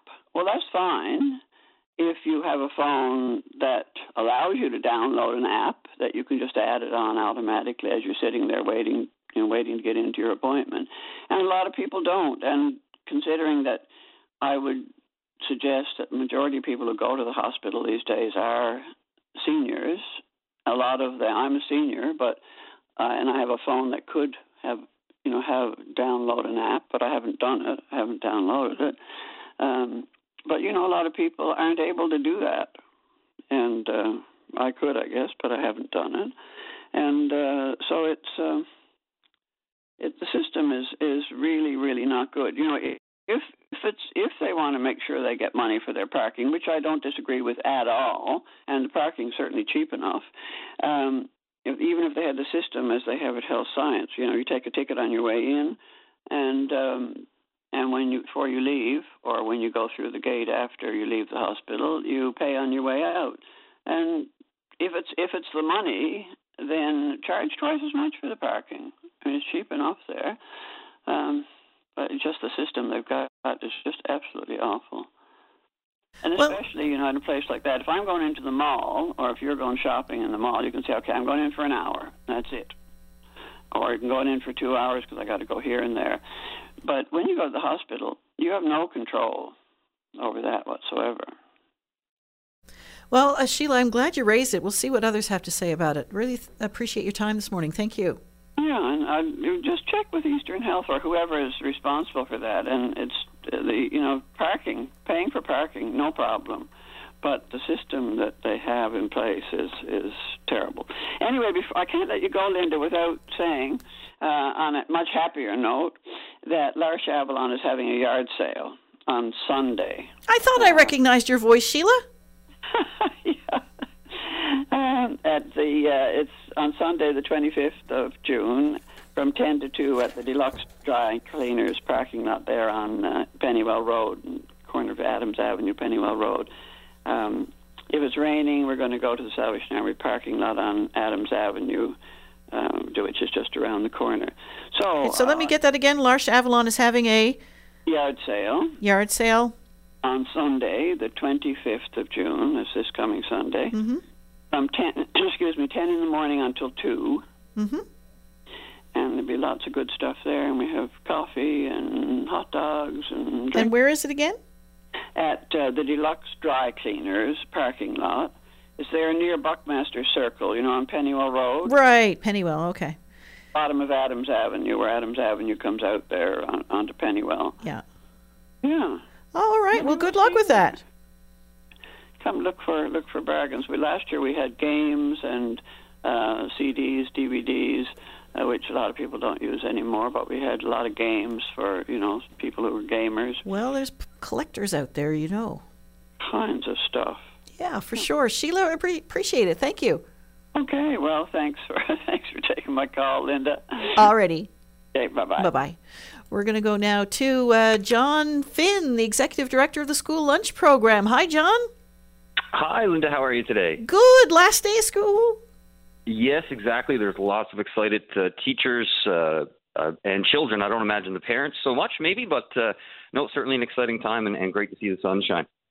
For sure. Uh, it's a perfect day for the last day of school. Finally. Finally. My uh, little fellow's been uh, wearing his winter jacket to school every day uh, until yesterday. And this morning he got up and he said, Do I have to wear my winter coat? I'm like, oh, Please tell me you don't have to wear your winter coat. Anyway. Yeah, we hope not. No, that's for sure. But Nolan, I just wanted to call and say uh, a thank you to uh, to all of our partner schools. For you and some of your listeners may be aware, the School Lunch Association operates a uh, as a registered charity and provides uh, lunch to children in 41 schools um, throughout the province. And so on the last day of school, I just want to give a shout out and a thank you to all the administrators, the teachers, um, all the amazing staff. The School Lunch Association, we employed just over 90 individuals in 41 different kitchens. And so without them uh, serving food every day, we wouldn't be where we were. And also a thank you to all the donors and sponsors um, and the folks at the, the English School District and the Francophone School District who, who made our year a success. We actually just served 1.1 million meals this year, just over 1.1 million for our largest year on record. That's extraordinary. Yes, absolutely. Um, just uh, uh, last year alone, and, and this has been actually the first full school year. It's hard to believe last year we were still into a bit of a COVID world where we lost a, a month of school. I believe it was January, maybe part of February. So finally back to some normalcy. Got through a full school year. And so, yeah, just over 1.1 million meals were served this year. So just a tremendous year. And I just want to take a moment, just like I said, say thank you to all the folks who made that uh, a success um, and wish everyone a, a safe and happy summer. Um, also, give a, small plug. We have a while the school year is wrapping up, our fundraising efforts as a charity continue, and we have a little end of summer uh, type fundraiser happening at the Bella Vista this Friday night. So Billy Sharp, uh, that folks will be familiar from Billy and the Bruisers. Um, Billy has many bands. His group this time will be joining him Somerset, uh, as well as Judith Morrissey and the Roadside Attractions. Um, they're hosting an event at the Bella Vista on Friday night. Tickets can be uh, you can visit our website schoollunch.ca. All proceeds are going to the School Lunch Association. Um, we'll have 50-50 draws. Uh, tickets are uh, $20 in advance, 25 at the door. And a special shout out to teachers. If you're a teacher and you wish to show a teacher ID, uh, a ticket for you would be just $10. Fabulous, and I, I, I can imagine that one those 1.1 million meals served. I mean, the costs of putting that together must be uh, very different from what it was, let's say, last year. Yes, absolutely. Um, and you and I spoke on this, I believe, on the, uh, one of your other programs just a few months ago, just to talk about some of the challenges into the year. Um, the cost of food inflation is not only impacting families and their ability to pay in, in our charitable pay what you can model, but the inflation is also impacting the the food purchases. Uh, this year, we procured just over 2.2 million dollars worth of food, um, and so we're, we're, seeing we're seeing increases across the board. Um, it's leveled out a bit compared to what it was, I'll say, this time last year. But certainly a challenging year all around. Um, but we continue to do it, and we, we can't continue to do it without the help of, of good donors and sponsors, um, and the parents and, and, our partners to make this uh, make this operation work, so we can continue to feed children each and every school day. Does it impact your food choices? Have you had to make some changes there? Uh, not entirely. We, I'm very fortunate to have a great staff to, to, to really look at uh, menu options and menu choices. The biggest challenge, I think, with school food is when you're looking at providing a meal that would appeal to most school age children. So, um, you know, a lot of children like your, your typical pizza, uh, maybe a, a cheeseburger, these type of items. So, we try to stick with things that will commonly appeal to, to the widest uh, audience of children. Um, and then we do a great job throughout the summer. So just because the school year ends, our team now will spend the next couple of weeks working with various vendors and trying to source and negotiate different uh, pricing for various products. And because of our large capacity with respect to uh, purchasing in, bulk, um, we, we, have some negotiating power there, but it's it's still a challenge. But we do our best. Well, if you find what appeals to my son, let me know, will you? sure, just give us a call. John Finn, appreciate your time this morning. Uh, thanks very much. And uh, you've got a fundraiser coming up this Saturday at the Bella Vista featuring Billy Sharp, Friday, Judith. Morrissey, etc., etc., etc. Friday night. And you oh, Friday, sorry. Yeah, Friday night at the Bella Vista. Yes. Thank you so much, Linda. Wishing you and your listeners a safe and happy summer. Same to you. Thank you. You're welcome. Bye bye. And we're going to take a short break. When we come back, we hope to hear from you. And we're back. We are going to go now to the caller on line five. Hello, caller. Hello. Hi, how are you? Uh, upset. Uh oh. I had a scam last night from Bell Promotions Department, supposedly Bell's Bell Promotions Department. Right. And it almost cost me uh, eight hundred and seventy-five dollars. Oh dear. So what was the? How did that work? What uh, What were they trying to say? They were trying to uh, give me a new phone, new iPhone, and uh, I kept saying no. I didn't want an iPhone. I didn't want like I have one. I don't want. I don't need one. And they said he he said that uh, well this you won't have to pay for and all this like it's just the way he put everything. It made you know, it, it'll come in on your new bill and stuff like this, and you'll only pay so much a month and all that stuff. Uh, the total cost of the phone would have been seven hundred and eighty-one dollars. My phone is still almost a new one. It's only two years old. Uh, the changeover would have been fifty something dollars for it, and uh, I said no to everything. But when I got off the phone, I called, well, I called my daughter, and she told me that it was a scam. And then I called Bell Alliant, and they told me it was a scam, and they put me through to somebody at Bell, and they got everything straightened out for me. And but my phone was with Virgin Plus, and they also I had called them to say it, and they told me how much the phone was going. The wasn't a phone they had sent me. Uh, he was sending me at all. It was an iPad, and um, other than for me calling my daughter to get it all straightened out. I would have been out over eight hundred dollars. So how did they? Uh, um, so you said no to everything, but so how would they have been gotten access to your funds? He asked me if I had a cell phone, and I said yes. And he said uh, he was just taking down information. Like it sounds so legitimate. It was just unreal. Right. So you inadvertently, through that process, uh, provided him with the information he needed. Right. Right. Gotcha. Yeah, because they can be pretty slick, can't they?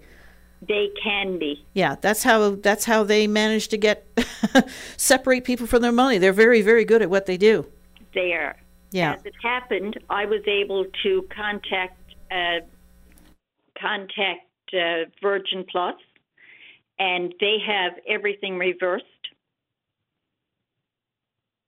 I don't have to pay anything at all. Oh, they good. have everything reversed, and So- all done last night before I even went to bed. Right. So before you uh, so once you hung up, you realized, "Uh-oh." I called my daughter, Right. and she told me it's a scam. Yeah. So throughout like the next hour, she was on the phone with me, talking me into phoning Virgin and finding out what they had. But then when I looked at my cell phone, it came up on my cell phone that uh, it was an iPad. Okay. Yeah. Uh, and did you contact Phone Busters or the uh, RCMP or RNC? I haven't yet, but I am going to. Yeah. Uh, Yeah, Uh, do that because they, they have to keep track of these kinds of things too. Uh, it helps with their. I did write down, Mhm. like at towards the end of it, I was really not feeling any of this. Yeah, And yeah. I wrote down his name, everything that came up on the phone, I wrote down. Yeah. Everything that came up on my cell phone, I wrote down. Well, they tell you that there's a, a couple of red flags that uh, you should always keep in mind of. Uh, one is an unsolicited call or email or message or text or whatever the case may be, something that comes out of the blue that you are not expecting, that you did not ask for. This came up as Bell Communications, Bell Promotions. Right. Uh, so that's one thing that, uh, you know, generally speaking, they don't do that out of the blue. Uh, second one is uh, using pressure tactics. When you say no and they continue. Yeah. Uh, so those are usually red flags. Usually, what you should do in those kinds of scenarios, especially if you're not interested, just hang up the phone. But whatever it is about uh, humankind, we don't, you know, we, we still try to be polite. I know. If you know what I mean. Yes, Uh, but there's nothing wrong with just saying, yeah, okay, never mind, click, and just hanging up on them. Yeah. Yeah. Well, I did that, and he Mhm. called back. Oh my God. Called me back. Well, there's a pressure tactic for you. He said, uh, "Oh, we got cut off." No, no, we didn't get cut off, my darling. I'm still, I'm still shaking like a leaf. Yeah, well, for sure, for sure. You don't. I mean, you didn't need that last night. You didn't. And I, I, even though I'm a senior, I'm not old. Like I'm one of the younger ones. Yeah, I gotcha. Well, they're very good at what they do. Uh, apparently, the the lar- largest number of people that they manage to scam are actually very young. It's unreal. So uh, they get all age groups. I wrote down the phone number, everything. It comes up as one nine zero two. Yeah, yeah, that would be like a Nova Scotia type number. Yeah. Anyway, I'm glad you told us about it. Uh, the scams are ongoing. The RNC put out a release just the other day saying that that grandparent scam is going around, and that one, wow, that is clever. That is clever. That's where they throw people off by calling them at uh, you know strange hours of the day and night, and it usually starts out with you know, oh Nan, Nan, I'm in so much trouble, Nan, I'm in so much trouble. And you say, who is this? Is this Janet? Yes, Nan, it's me. You know that kind of thing, and uh, that's how they get you. Okay. Yeah. Well, believe me, you, I won't be answering anymore. No, my dear. Uh, I really appreciate you uh, giving us a call and letting us know about it. Thank you very much. And we're so glad that you are not scammed. Yes, I I phoned uh, right away. Like as soon as I got off the phone, I phoned uh, Virgin Plus, and they straightened everything out for me. So before I went to bed last night, I knew that it was all covered, and I did talk to their fraud department too. Yeah, for sure. Well, really appreciate your call. Thank you very much. Okay, thank you. Alrighty. Bye-bye. Bye bye. Yeah, they're very good at what they do. There is little doubt about it. And like I say, you know, anything that comes in unsolicited and those pressure tactics. And of course, the big red flag is, well, can you go pick up some gift cards or, you know, some really weird Um, never give them any information if they if they say we just want to confirm your phone number or we want to confirm your address. Can you tell me what your address is? No, no, no. You don't do that. You don't give them information. They should have that information if you know what I'm saying. Now, sometimes if you call if it's your call that you have made to um, a company that you deal with and they want to confirm your address, that's fair game. You know what I'm saying? They're just trying to confirm that it's you that's calling. But if somebody calls you unsolicited and wants you to confirm your address and that, well, you call me, you tell me. You know what I'm saying? Uh, anyway, they're very, very good at what they do. We're up to news time now. We're going to get another little update on the ongoing search off the uh, the coast of Newfoundland and Labrador, among the many other things that are happening in the uh, the world of news and occurrences.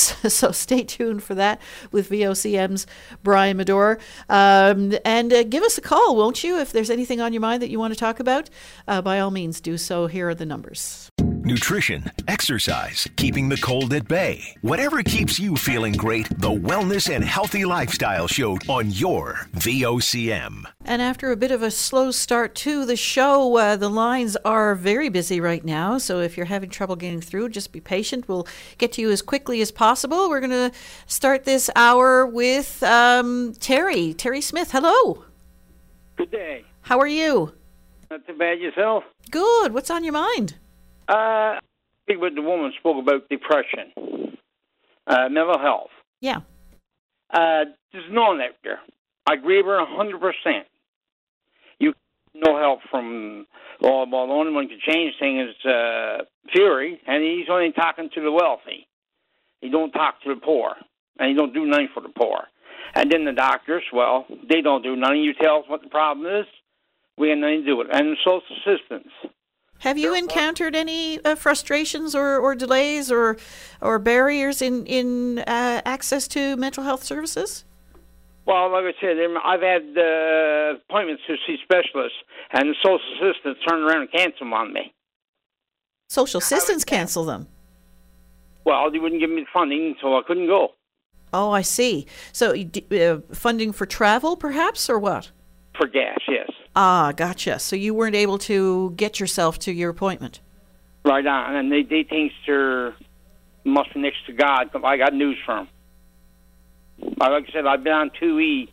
I mean, they needs to go there worse than I do. I knows I got depression. I knows I got it bad, but they won't help a poor person out. I got uh, what five, six major problems with my system. I'm not getting into it, but they're bad and I uh, we got people that is getting wages and they're just sitting to a desk and saying, "Oh, you're getting the maximum, Mister Smith. We cannot help you. I'm getting four twenty-five an hour, the way I understand it and figured out, with me and my wife to live off of. Nobody can do that." They're, uh, like I said, I said I can't pay me heat bill on on time right. He said, "Wait till you turn sixty-five." That's from the government. Wow, that does that, those aren't good answers. Well, why are they still there? Why are they getting a paycheck? I mean, if I couldn't do me, well, that's what happened. I, I I couldn't do my job. I got fired. I stayed home, and nobody else. They don't take three strikes. At least get you out. I mean, it's shocking. Uh, I mean, on my behalf, MHA and that is trying their best, but nobody won't listen. Nobody. So you say you were seeking uh, assistance to uh, get where you needed to go to uh, get your appointments. Uh, what was that for your own gas or for gas for a, a family member or a friend that could take you? Well, for my own my own vehicle, okay. Yeah. She's only 21 years old, and you must think I got a Cadillac. Yeah. It, it, it's it's it's it's that gone that far. It's just sickening. Right. Because knows the difference. Their cars are driving around brand new and they're getting money. supposed to be well. I even heard them say social workers on TV. Oh, we love to help the people sick and poor. I I, I don't see it. It's shocking. And like I said, I got another appointment now. Come up and go the the nerve test done on me, and well, the test is not going to be done. It can be done in Grand Falls, but they choose Gander because Grand Falls is getting overloaded. Wow, but, even farther still from you. Yeah, Yeah, I'll tell her. I, I, I don't mind that.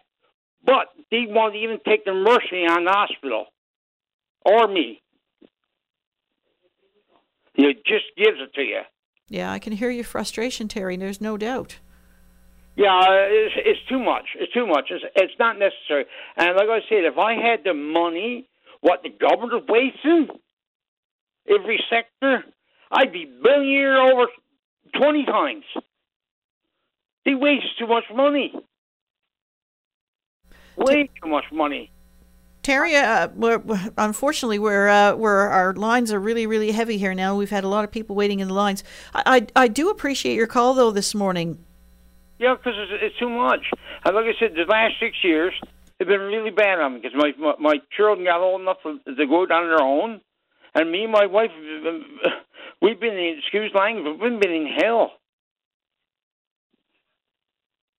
I mean, they don't care. Oh, we got to take care of our children. But guess what? Our children grows up to be adults. Yeah. Then they get sick probably. Then they're nobodies. Okay, I, Terry, I, I appreciate your call. Thank you. You're welcome. Okay. Bye-bye. Bye. Uh, we're going to go to the caller on line one. Hi. Oh, hello. Hi, how are you? Oh, fine, thank you. And how are you? Good, good. Uh, have a little uh, new scam. Uh, I got a phone call last night again about utility bills, and I thought I should uh, let people know about one that I hadn't heard of before. Okay. Uh, a lady f- uh, called and said she was uh, they her company was working with utility companies to give thirty percent discounts to uh, you know people with cell bills, um, phone bills, and whatnot. Yeah, And yeah, of I- course I, they are. I played along and, and fibbed a little bit and told her I had a, uh, um, a monthly phone bill of five hundred dollars, and she quickly put me on to another person. Um, the, what the uh, they proposed to do, they wanted my account number and uh, provider number. They were going to pay. I told them it was all prepaid, so they they said they would pay my bill. I said no, it's prepaid on my credit card. They said well, they what whatever my monthly amount was, they would pay for me. And as soon as I confirmed with my provider that the amount was paid, I was going to have to send them seventy percent of that amount. so they would pay a hundred percent of my bill. How convoluted, yeah. I would I would f- confirm the payment, then pay them seventy percent of the amount, uh, and in that way save thirty percent. I know the math.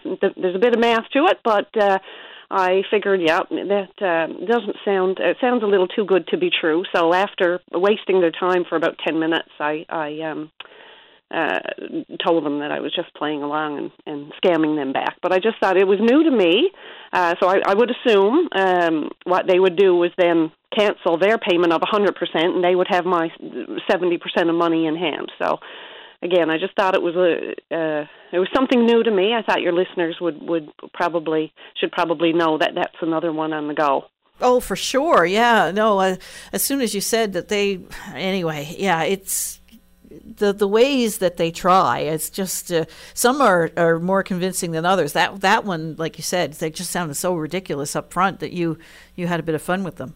Yeah, and I gave them ridiculous answers as well. Um, so when I told when I told them my monthly phone bill was five hundred dollars, they didn't really. I'm sure they didn't bat an eye. They just saw. Uh, uh, Ooh, here's a rich one. Yeah. portion of a five hundred dollar amount. So anyway, just thought I'd let you know so people out there can can be aware of that one as well. Appreciate that. Thank you. Okay, thanks a lot. All right.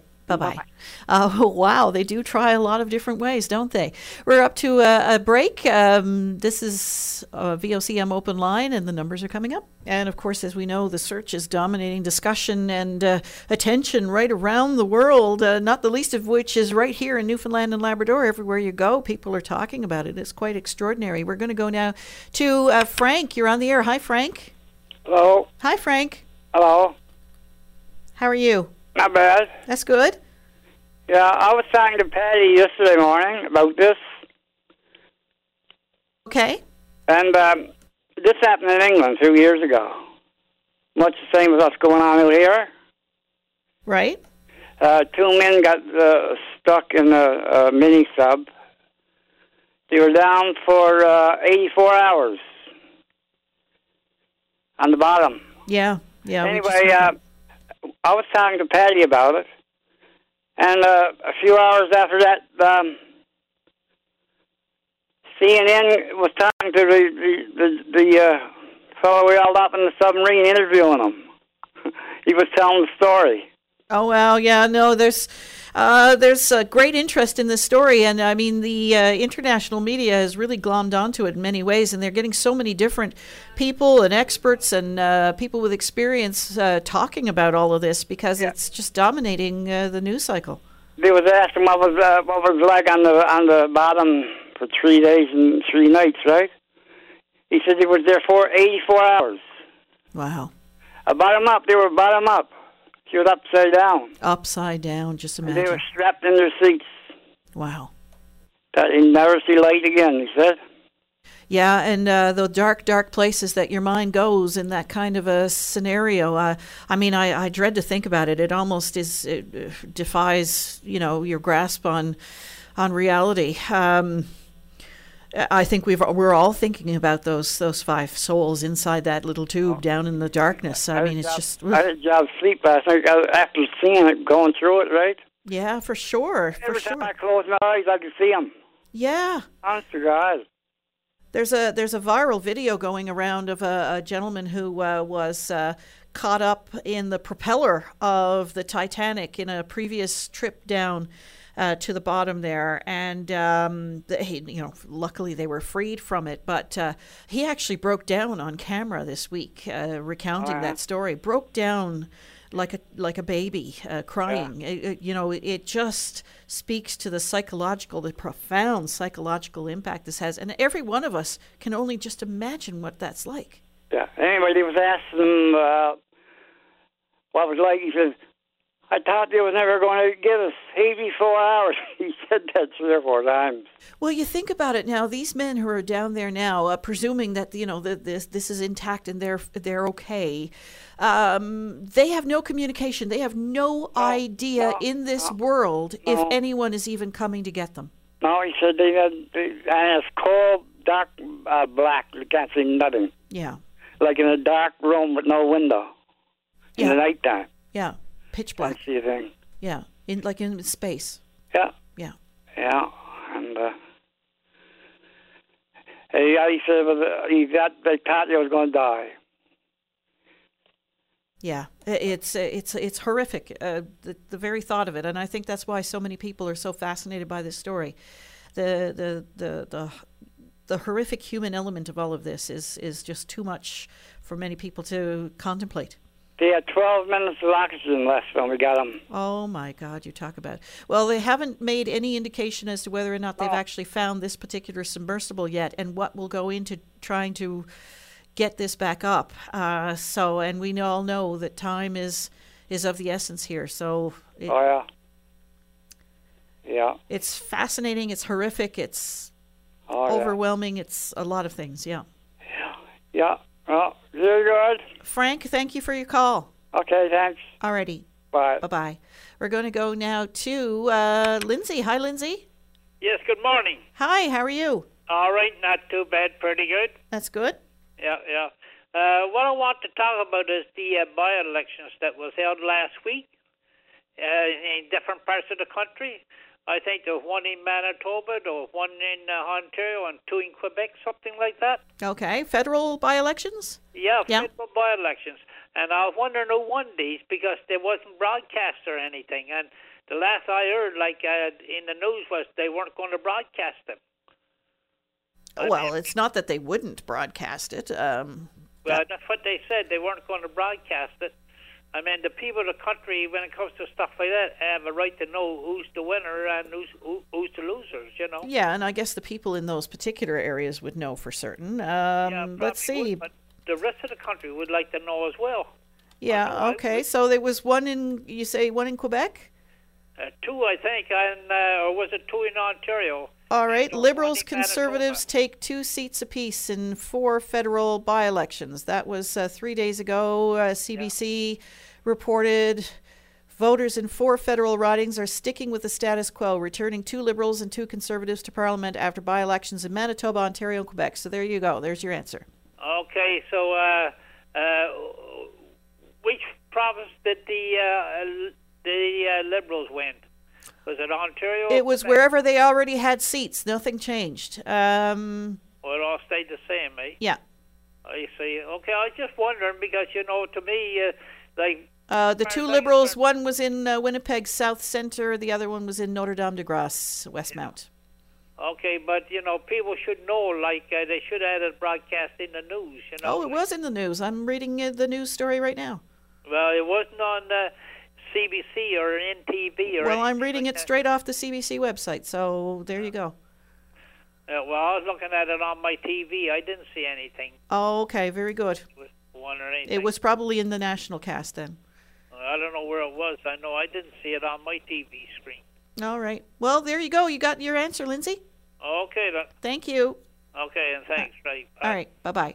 We're going to go now to uh, Ivy. Hi, Ivy.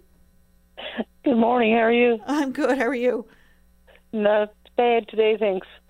Uh, actually, I'm just calling the number one. I want to uh, thank the uh, all the uh, staff, I guess, uh, healthcare staff from uh, the EMTs right uh, to the seventh floor of uh, the uh, General Hospital for outstanding service.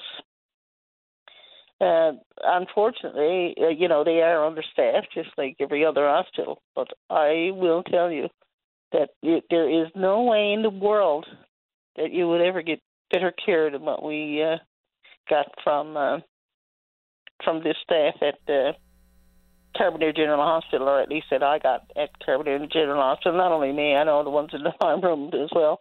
So that's great to know, hear. Uh, then, I, Ivy, did you have an encounter then yourself personally? Oh yeah, I've been I've been pretty sick now, actually for about three years. So, uh, yeah, I did uh, have an encounter. I was back there. Well, well, just two weeks before that, I was in the I was in the uh, ER for five or six hours. They sent me home and uh, came on, but I was anemic to the point that I, just, you know, I had a well, they they call it a mini mini stroke, mini stroke, uh, heart uh, failure. You know, that, Oh, that uh, kind of uh, kind of stuff that happens when you get to be seventy, I guess.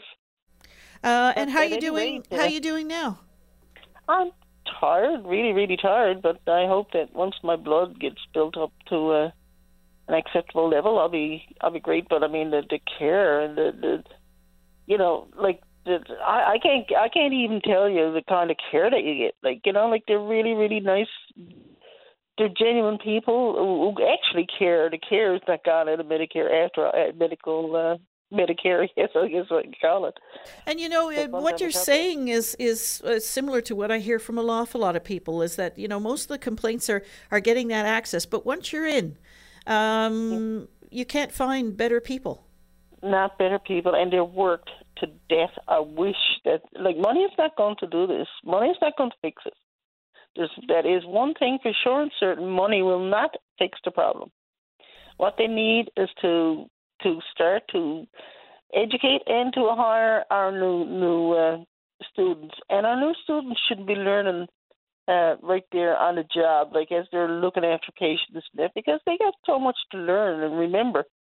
So yeah, I, I think that there's lots that they can do, a whole lot that they can do, and money is not going to do it. But they certainly what will do it is teaching. That's definitely what will do it. And uh, you know, like uh, you know, the government, they're only, you know, they- like they need to make sure that uh, we retain all those uh, great students who are so willing to learn and to do this work, and they are. I mean, you know, they stay there after hours just trying to help. They're unbelievable. Uh, so I want to thank all those people. And then, of course, I heard uh, uh, the Honourable Minister Pam uh, Parsons on there this morning uh, talking about the road for Harvey Street. And uh, certainly she's been working on this for a long time, maybe seven or eight years. But uh, Harvey Street now, to me, has been made into a very narrow, a narrow. Almost, I, I believe that this has to be made into a street that's going to be dangerous in the wintertime because uh, it's so narrow. I mean, you know, you get people coming around those turns, especially there by St. Francis. Blessed Moses! I mean, you know, you can't. it's unbelievable how fast they are going there. But the street is done. I mean, you know, she's done a great job with with advocating for that. And then, of course, we have it here in uh, our own district, my district of Harbour Main. And uh, we have homes there on the on the main road. Of course, the same fishing uh, fishing trucks and all that kind of stuff that goes down to Port de Graves goes out this way. If I'm on a main road and we have holes there enough to, well, I guess they want to look for a place to bury me if such things I die to. oh dear. in a pothole. in a pothole. right. Well, Ivy, uh, I'm glad to hear that your uh, encounter with the healthcare system was uh, was as good as it could possibly be. Um, Absolutely. Yeah. Could, couldn't ask for better. You couldn't, uh, like I said, right from right from the emergency measures, whatever they're called, the jump I don't know, the guys that came here in fire trucks, and I don't know, I didn't know, but I was on fire. but anyway, all those people, and they had their, uh, you know, they they had uh, their their uh, people, their technicians and everything who could certainly get you stabilized. I was stabilized, you know, by the time that I got in, on the uh, the ambulance, I was stabilized and ready to roll. You know, you felt like you were in good hands. I felt protected right from from the time that they came here, and my next door neighbor actually was one of the guys that works uh, at the uh, at the fire station there at Beta Grave. So yes, I must say I felt in good hands right from the very beginning. Ivy, I'm glad you gave us a call. Thank you very much. Thank you. You have a great day. All right, you too. Thank you. Bye bye. Bye bye. Uh, we're up to news time now with Brian Medore. Stay tuned for that. When we come back after the news break, we're going to speak with a submariner about the ongoing uh, rescue effort off the coast of Newfoundland uh, when we come back after the news. Um, this is uh, Open Line, and um, we have lines open. Now is your chance to give us a call. Your VOCM mornings with Jerry Lynn Mackey and Ben Murphy, 5:30 to 9 a.m. weekdays on your VOCM.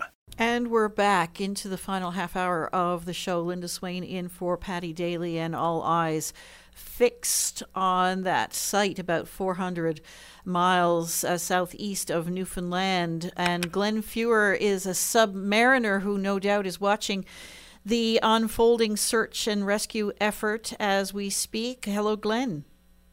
And how are we doing this morning, Linda? Well, all right. Uh, how are you? Uh, torn, I guess. Uh, the part I don't understand about all this here is, first of all, how they could let that go underwater. Number one, there's nothing on it been safety approved or anything like that.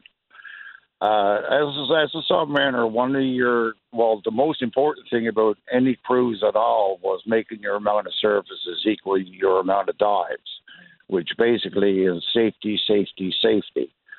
Uh, like they're not even reporting that there's a pinger on board that in case you get into a problem, you could set this pinger off just the same as they got on the fishing boats and stuff, only a sonar type that would actually give the ship something to lock in on. Yeah, you mean like uh, like you would get on a, a black box, so to speak. Yes, yeah, because I on the subs I sail on, like there's four or five different ways of con- communicating with the surface in case you you uh, you couldn't get up. But to have something go down that deep, uh, technology that's not proven. They had one accident with it be- before because they never had the power to fight the current. And to actually let this thing go down again, I don't understand it at all. Because, like on the submarine, everything, like I say, is all safety. You can't do anything unless everything has been been approved and pressure tested and all this other good stuff but even just the basics for safety, like a locator uh, pinger or something like that, there was none of that carried. So personally, I don't understand it at all. I hope for the best, but I think we're going to be looking at the worst. It had some kind of a of a of a beacon of some sort, a ping, some kind of a ping. I don't know if it was an electronic ping or an actual ping. You know what I'm saying? Um, but uh, they lost contact with that, and this is what prompted the search. They lost contact with that just an hour and 45 minutes into the dive. What does that tell you? Uh, they they must have lost power somehow. You know, if the last communications uh, is either uh, something serious, well, it is something serious. Is it's uh, it's really frightening, actually, especially if you're in the boat and you know that you're down here and everybody is up there and there's nothing you can do about it. But if you're an hour and a half into a dive and you lose communications, if they had an emergency pinger, if they had an implosion, say, well, nothing can be done about anything. But as an emergency type thing, once you if you lose communications with one system, you should have a backup system and a different power supply type thing. What So kind that- of pressures are we talking about? Oh, I'm not quite sure what the PSI is, but it's it's 300 or something, 380 uh, times more than what it is on the surface. Six thousand or something like that. It's uh, it's it's an amazing number. It's a big number. Like you look at all the big submarines that are in the fleets around the world that are made out of titanium and everything they can't go nowhere near near near that depth. Everything for that depth is all our ROV, which are tethered. You know, to send something down with a couple of little electric engines on it that they had trouble with before they bounced off the propeller because they they couldn't fight the current. That kind of tells you that what they're actually using is a piece of garbage. It's frightening. It's really frightening, actually. And uh, five people on board.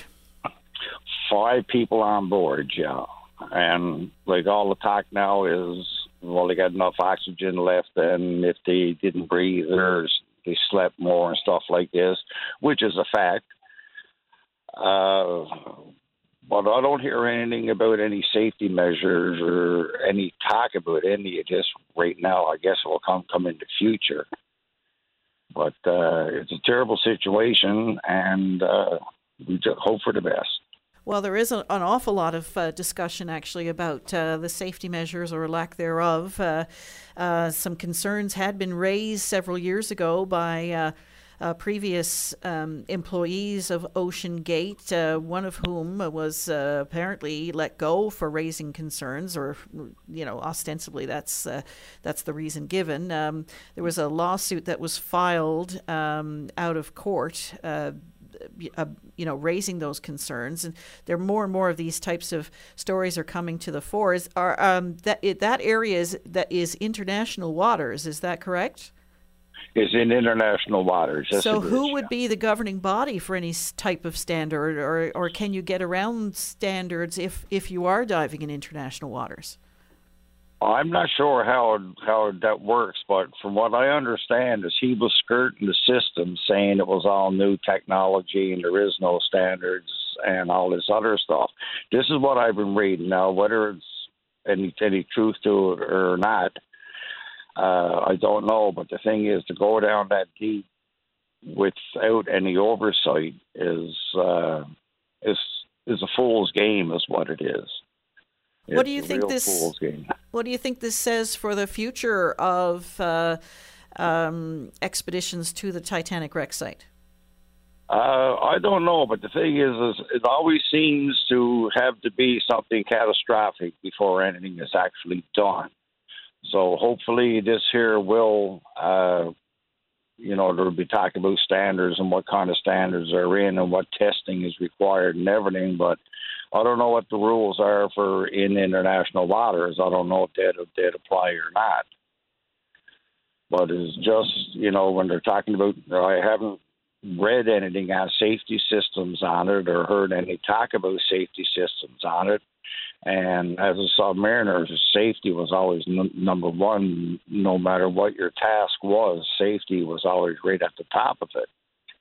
Uh, does know. it take a special mindset to, um, you know, want to go underwater like that in a confined space? I mean, what do you what what do you have to have about you psychologically in order to to do something like that? I don't know. I've been told I wasn't right in the head and everything else, but uh, the the mindset that we had on the sub was it was basically your first suit supercomputer because everybody on board had to know all the systems, uh, what to do in emergencies. So you had 60 odd brains working in in exactly the same way. So you're actually, I've never ever felt threatened down when I was sailing in the sub because I knew there were 60 odd other people looking out for my best interests. But I think the best, the only interest in that diving down to the Titanic was money. You know, it's a tourism thing, but the worst part about it is we're, we're no regulations.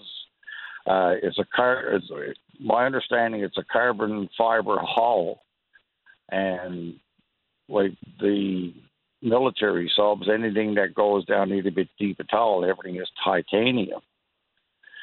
So I don't know. There's a lot of variables here. It's just the part that got me is the safety thing, like external pingers and stuff that they got their own power supply in case of emergency. And you know, you got the e, the ERB on boats and everything, which is doing the same thing, right? Yeah, uh, some kind of an emergency beacon. Um, uh, the fact that there's knocking, what does that tell you? Does could that be anything at all, or or might that actually be um, these uh, men trying to signal something to the surface? I don't know. I really don't know. But if it's uh, if it's spaced apart, it's a chance that yes, they're they're down there knocking on the hull. They may have lost power and got stuck in the layer or whatever.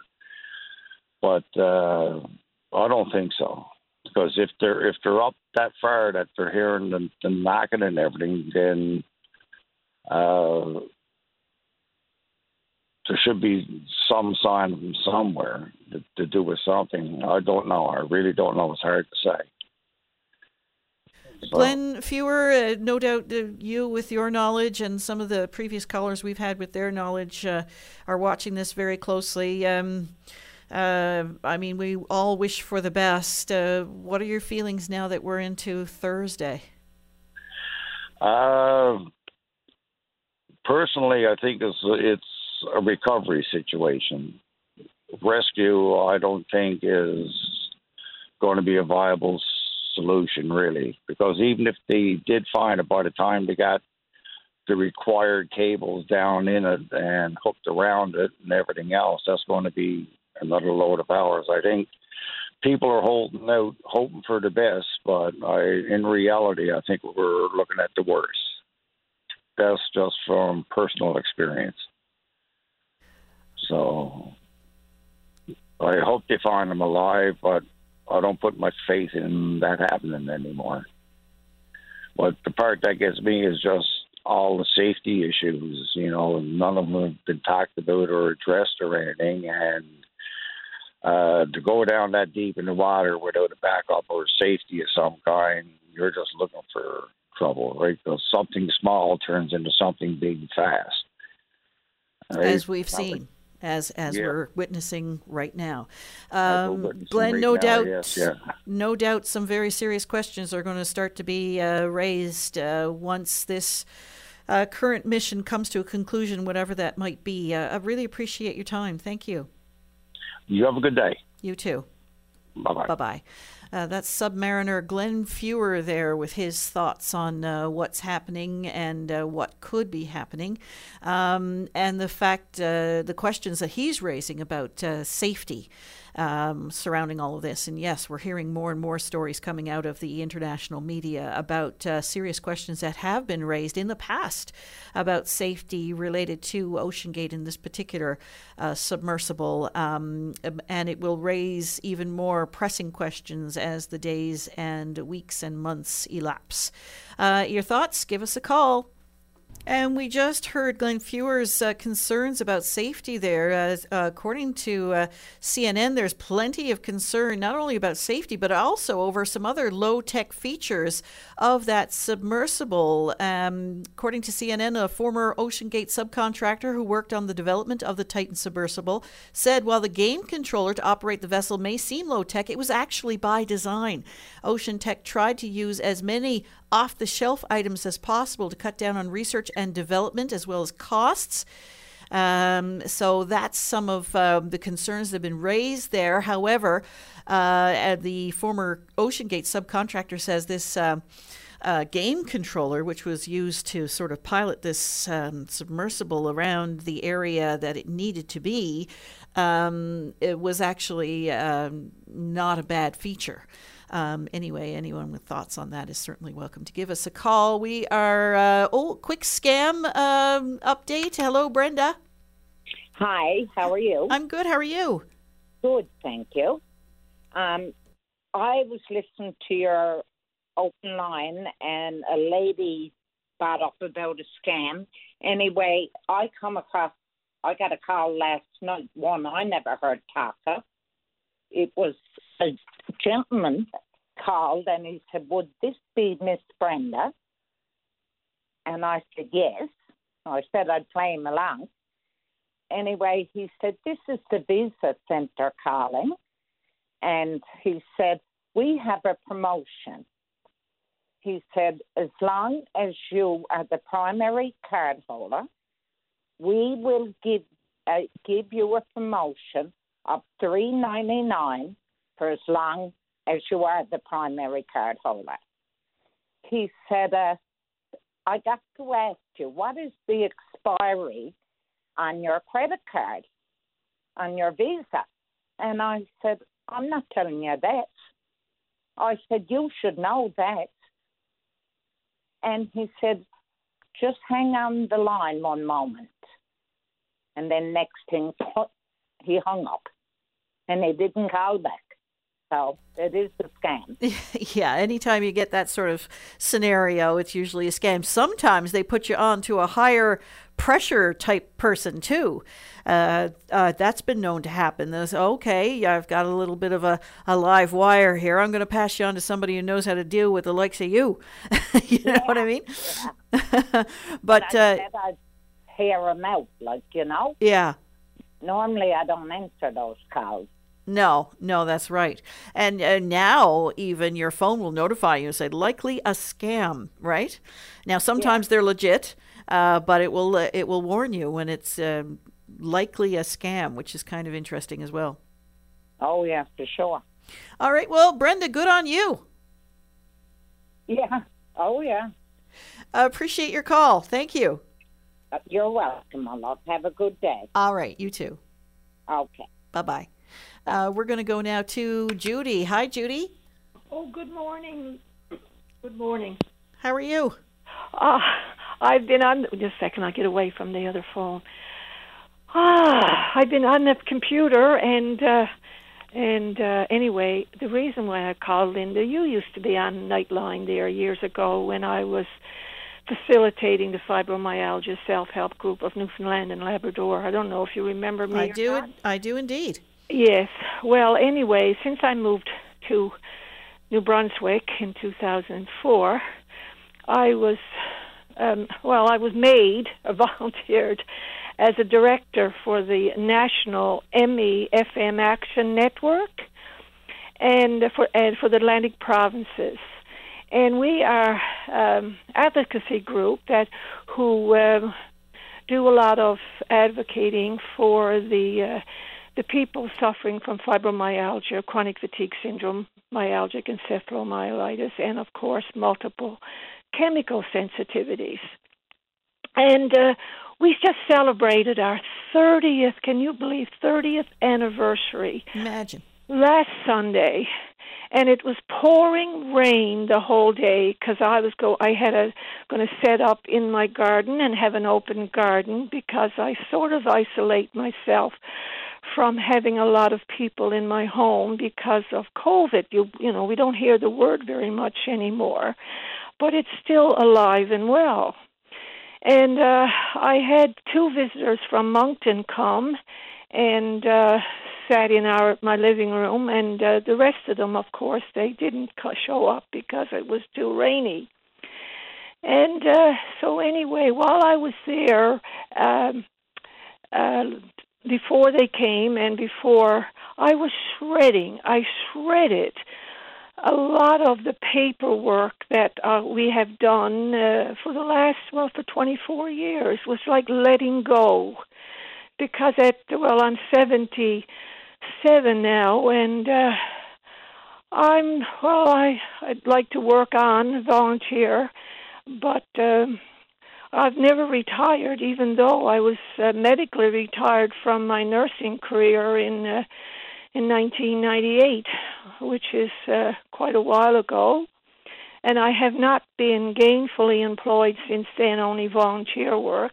But I'm living quite nicely well here in Fredericton, living within my means. And uh, so uh, that's why I called today. If anybody wants to uh, go and look up the National MEFM Action Network, and we've put together um, a magazine and telling all the work we've done in the last well i've only been at it for 20 years but they've been at it for 30 years just amazing yeah it's and uh, you know we've done so much but we you know what's really helping the uh, our cause today linda and that is that people who've developed covid and got got supposedly got better, but they didn't get bit better, and they have the long haulers. I'm sure you've heard of people who've had COVID and they sort of didn't get better.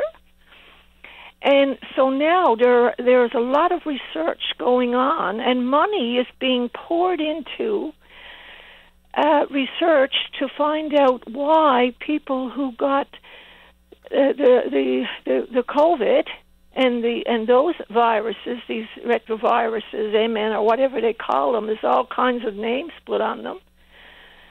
It's it's helping people like me and others who have been diagnosed with with an illness that people think it was all psychiatric. And it was far from psychiatric. In fact, medications that they treat psychiatric patients make made a lot of people like me worse. So at 76 now, last year, I got diagnosed with uh, liver disease simply because I was forced on medication 2016 underneath my tongue because they thought I needed this medication. And they even tried to give it to me in ointment to go on my neck when I broke out in a rash. So anyway, I haven't had an alcoholic beverage in uh, 25 years. And here I am now with a strict diet trying to to because uh, livers got a wonderful way to recover. Yeah, they do. Um, uh, Judy, unfortunately, we're completely out of time. We had yeah. such a busy last hour that I'm I'm sorry we pushed you back so oh, late, but okay. there's so many calls waiting there. Uh, yeah. Really appreciate your time and um, congratulations on 30 years. Thank you. And anybody wants to see the magazine, go there and uh, and and look it up and and see how much behind the scenes work has been done in for, with our group, our little group from Ottawa. Judy, stay well. Thank you. Thank you for okay. listening. Bye right. now. Bye. Bye. Uh, Judy's had the last word on VOCM Open Line this morning. There's a moose on the Trans Canada Highway by the Holyrood Access near the Bluefin. So please be aware of that. If you're traveling in the area, keep your eyeballs open. Of course, anywhere across Newfoundland and Labrador right now, keep your eyes open for the moose because they are on the go. Moose on the Trans Canada Highway by the Holyrood Access Road near the Bluefin. Please keep your eyes peeled for that. Keep your speeds down. Uh, we'll be back tomorrow. Paddy is off again tomorrow, so uh, do join us then. And for News Talk this afternoon, my colleague Brian Callahan has uh, offered to step in and take care of hosting duties there, so stay tuned for that as well. Uh, thanks for listening, everyone.